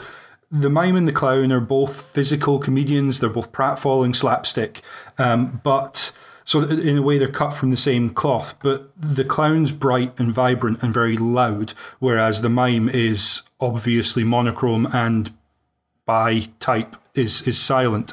And there's something to that, I think, in terms of the way that Secret of Monkey Island and Broken Sword handle humor in a way that, to me, I was always destined to prefer Broken Sword, in that it's a bit more understated.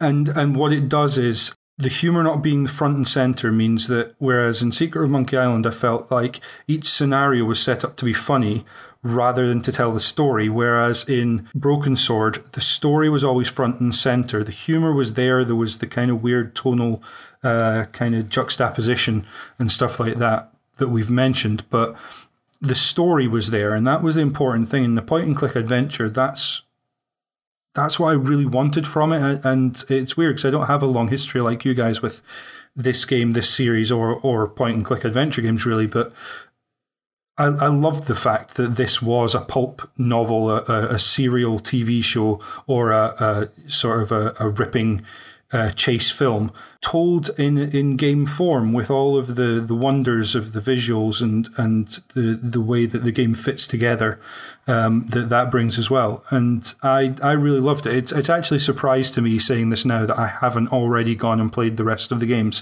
hmm. because they're in my Steam library. I just haven't got around to them, um, and it's lovely to be able to sit here and kind of reminisce about the, the stuff it does well and the stuff it doesn't, and have the prospect of of going and having you know four more games to play. So I, I can only say if if what we've talked about uh, hasn't has inspired you in any way and you haven't played these games, um, yeah, I, I can't recommend it highly enough. Lovely. Now, Karl. Yeah, I mean, Broken Sword's one that I've been waiting to talk about for a long time on this podcast now. Uh, a, a huge fan of that genre, and I think Broken Sword became the point where you saw the evolution of that genre up until this point.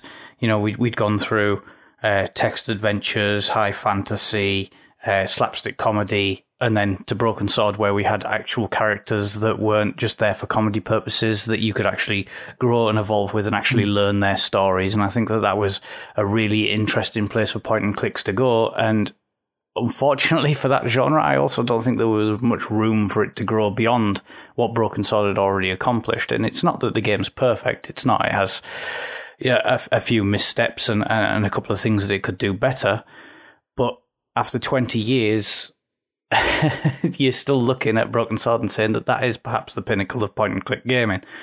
And I think that that is a pretty incredible thing. And, you know, it, it's maybe a, a misconception that, that it's a genre that's dead. It, it's not. It's perhaps a genre that doesn't get the media presence that it once used to. You know, you only have to venture onto a website like Good Old Games to see that point and clicks are still coming thick and fast. But with Broken Sword being available for often less than £2, I've seen it for, um, that's an incredible bargain for a, a story that still plays and develops in an interesting manner um, characters that, that grow and develop as you play and become incredibly likable that you enjoy playing with, which is probably most important for a point and click game.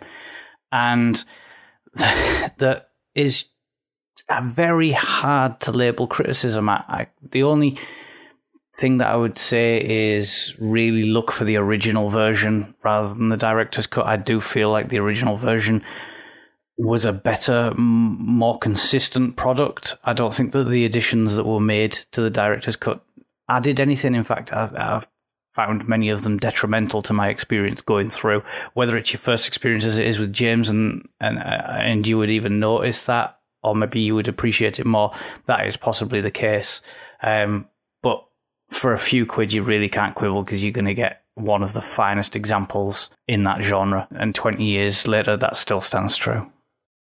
Yes, indeed. Uh, yeah, I think my copy of, on Good Old Games was free. In fact, they were giving it away for a period. I don't know when that was, but um, so some of you may have picked that up whenever that was uh, whenever that was the case. So you might even already have it in your library. Uh, yeah, so I have a huge amount of affection for the original Broken Sword, um, which was not sustained throughout the series. Um, if we uh, if we do continue covering them on Cane and Rinse, it'll be interesting to play them uh, sort of contemporarily. Uh, but yes, and that and that is partly it is partly nostalgia. There's there's no denying it. Uh, having said that, when I played back through it in director's cut form on the DS, so cut down and director's cut, which I agree is not the uh, the prime way to to experience this game. Um, I still enjoyed it a lot, and it and it brought back a lot of the happy memories. Um, there's definitely a huge chunk of my affection for it is tied in with the presentation, um, the the atmosphere, the the evocative nature of the art, and that amazing swirling score from Barrington Pheloung.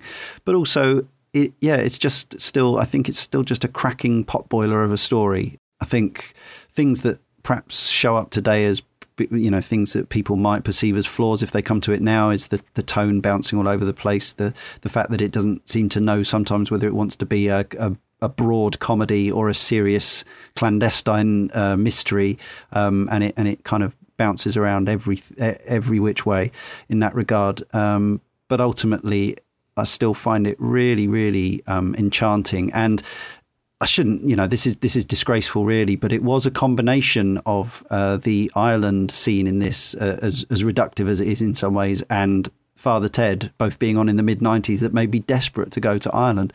And I finally, I finally went to Ireland last year, and it was indeed a magical place. And I uh, hope to go back soon. But uh, yeah, so that that travelogue aspect, this this game still does, I think, a really. Uh, I don't I don't know what what magic it is, but um, yeah, there's something about it. They really captured those places that, that they were trying to capture, even in this slightly heightened and cartoony world. As as we said, it it's a game that, if anything, feels as much like a like a European cartoon of of the late 80s, early 90s as it does a 90s point and click adventure game. But yeah, anyone who think, thinks they would enjoy a game that was based around the sort of mysteries of the Knights Templar and uh, enjoys a good old fashioned romp um, that doesn't require Twitch arcade type skills, I think this is still well worth playing in, in whatever form you can find it. But I would still, yeah, err on the side of the, the non director's cut if you can if you can find it. But otherwise, play the director's cut anyway. Is is it worth uh, very quickly saying that uh, the Steam version is the director's cut, as is the mobile version, as is the Wii and um, DS version,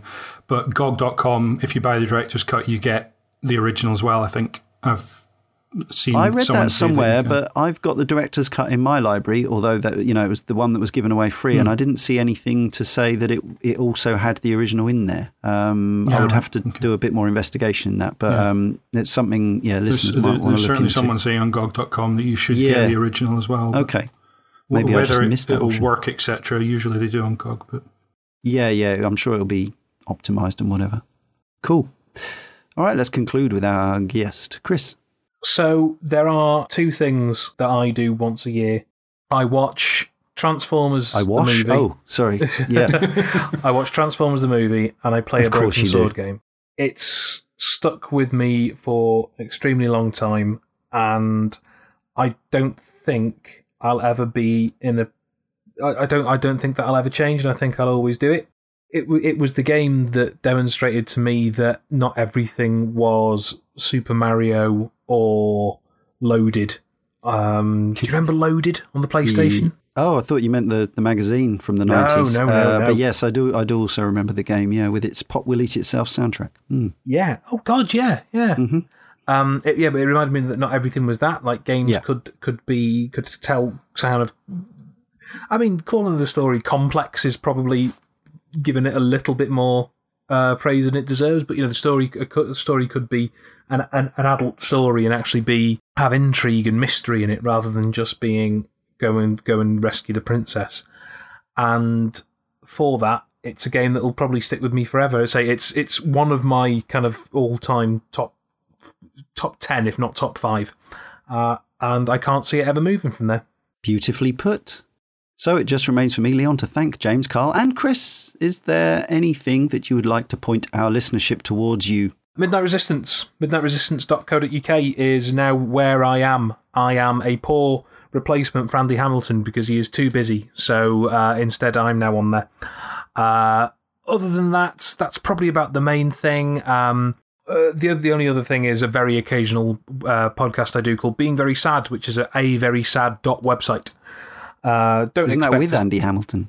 uh, amongst other people, yeah. Um, and yeah, Andy's um, basically, yeah. Uh, Andy and I did it a couple of times when we didn't have anything else. We couldn't podcast about anything else for one reason. It was while Midnight Resistance was doing their site redesign. But it's not specifically with Andy. It's kind of with anyone who'll talk to me about stuff that isn't games, really.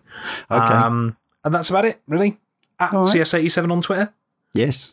If Good you stuff. want more of this for some reason. He's all, uh, he has to do himself down. Uh, keep working on that self esteem, Chris, and uh, thanks for joining us and uh, and kicking our asses into doing uh, Broken Sword Shadow of the Templars. Maybe maybe we'll do Smoking Mirror at some point in the future. We'll see. Anyway, tell you listeners that next time in issue 243 we'll be continuing our Hylian Odyssey with The Legend of Zelda Twilight Princess. Until then.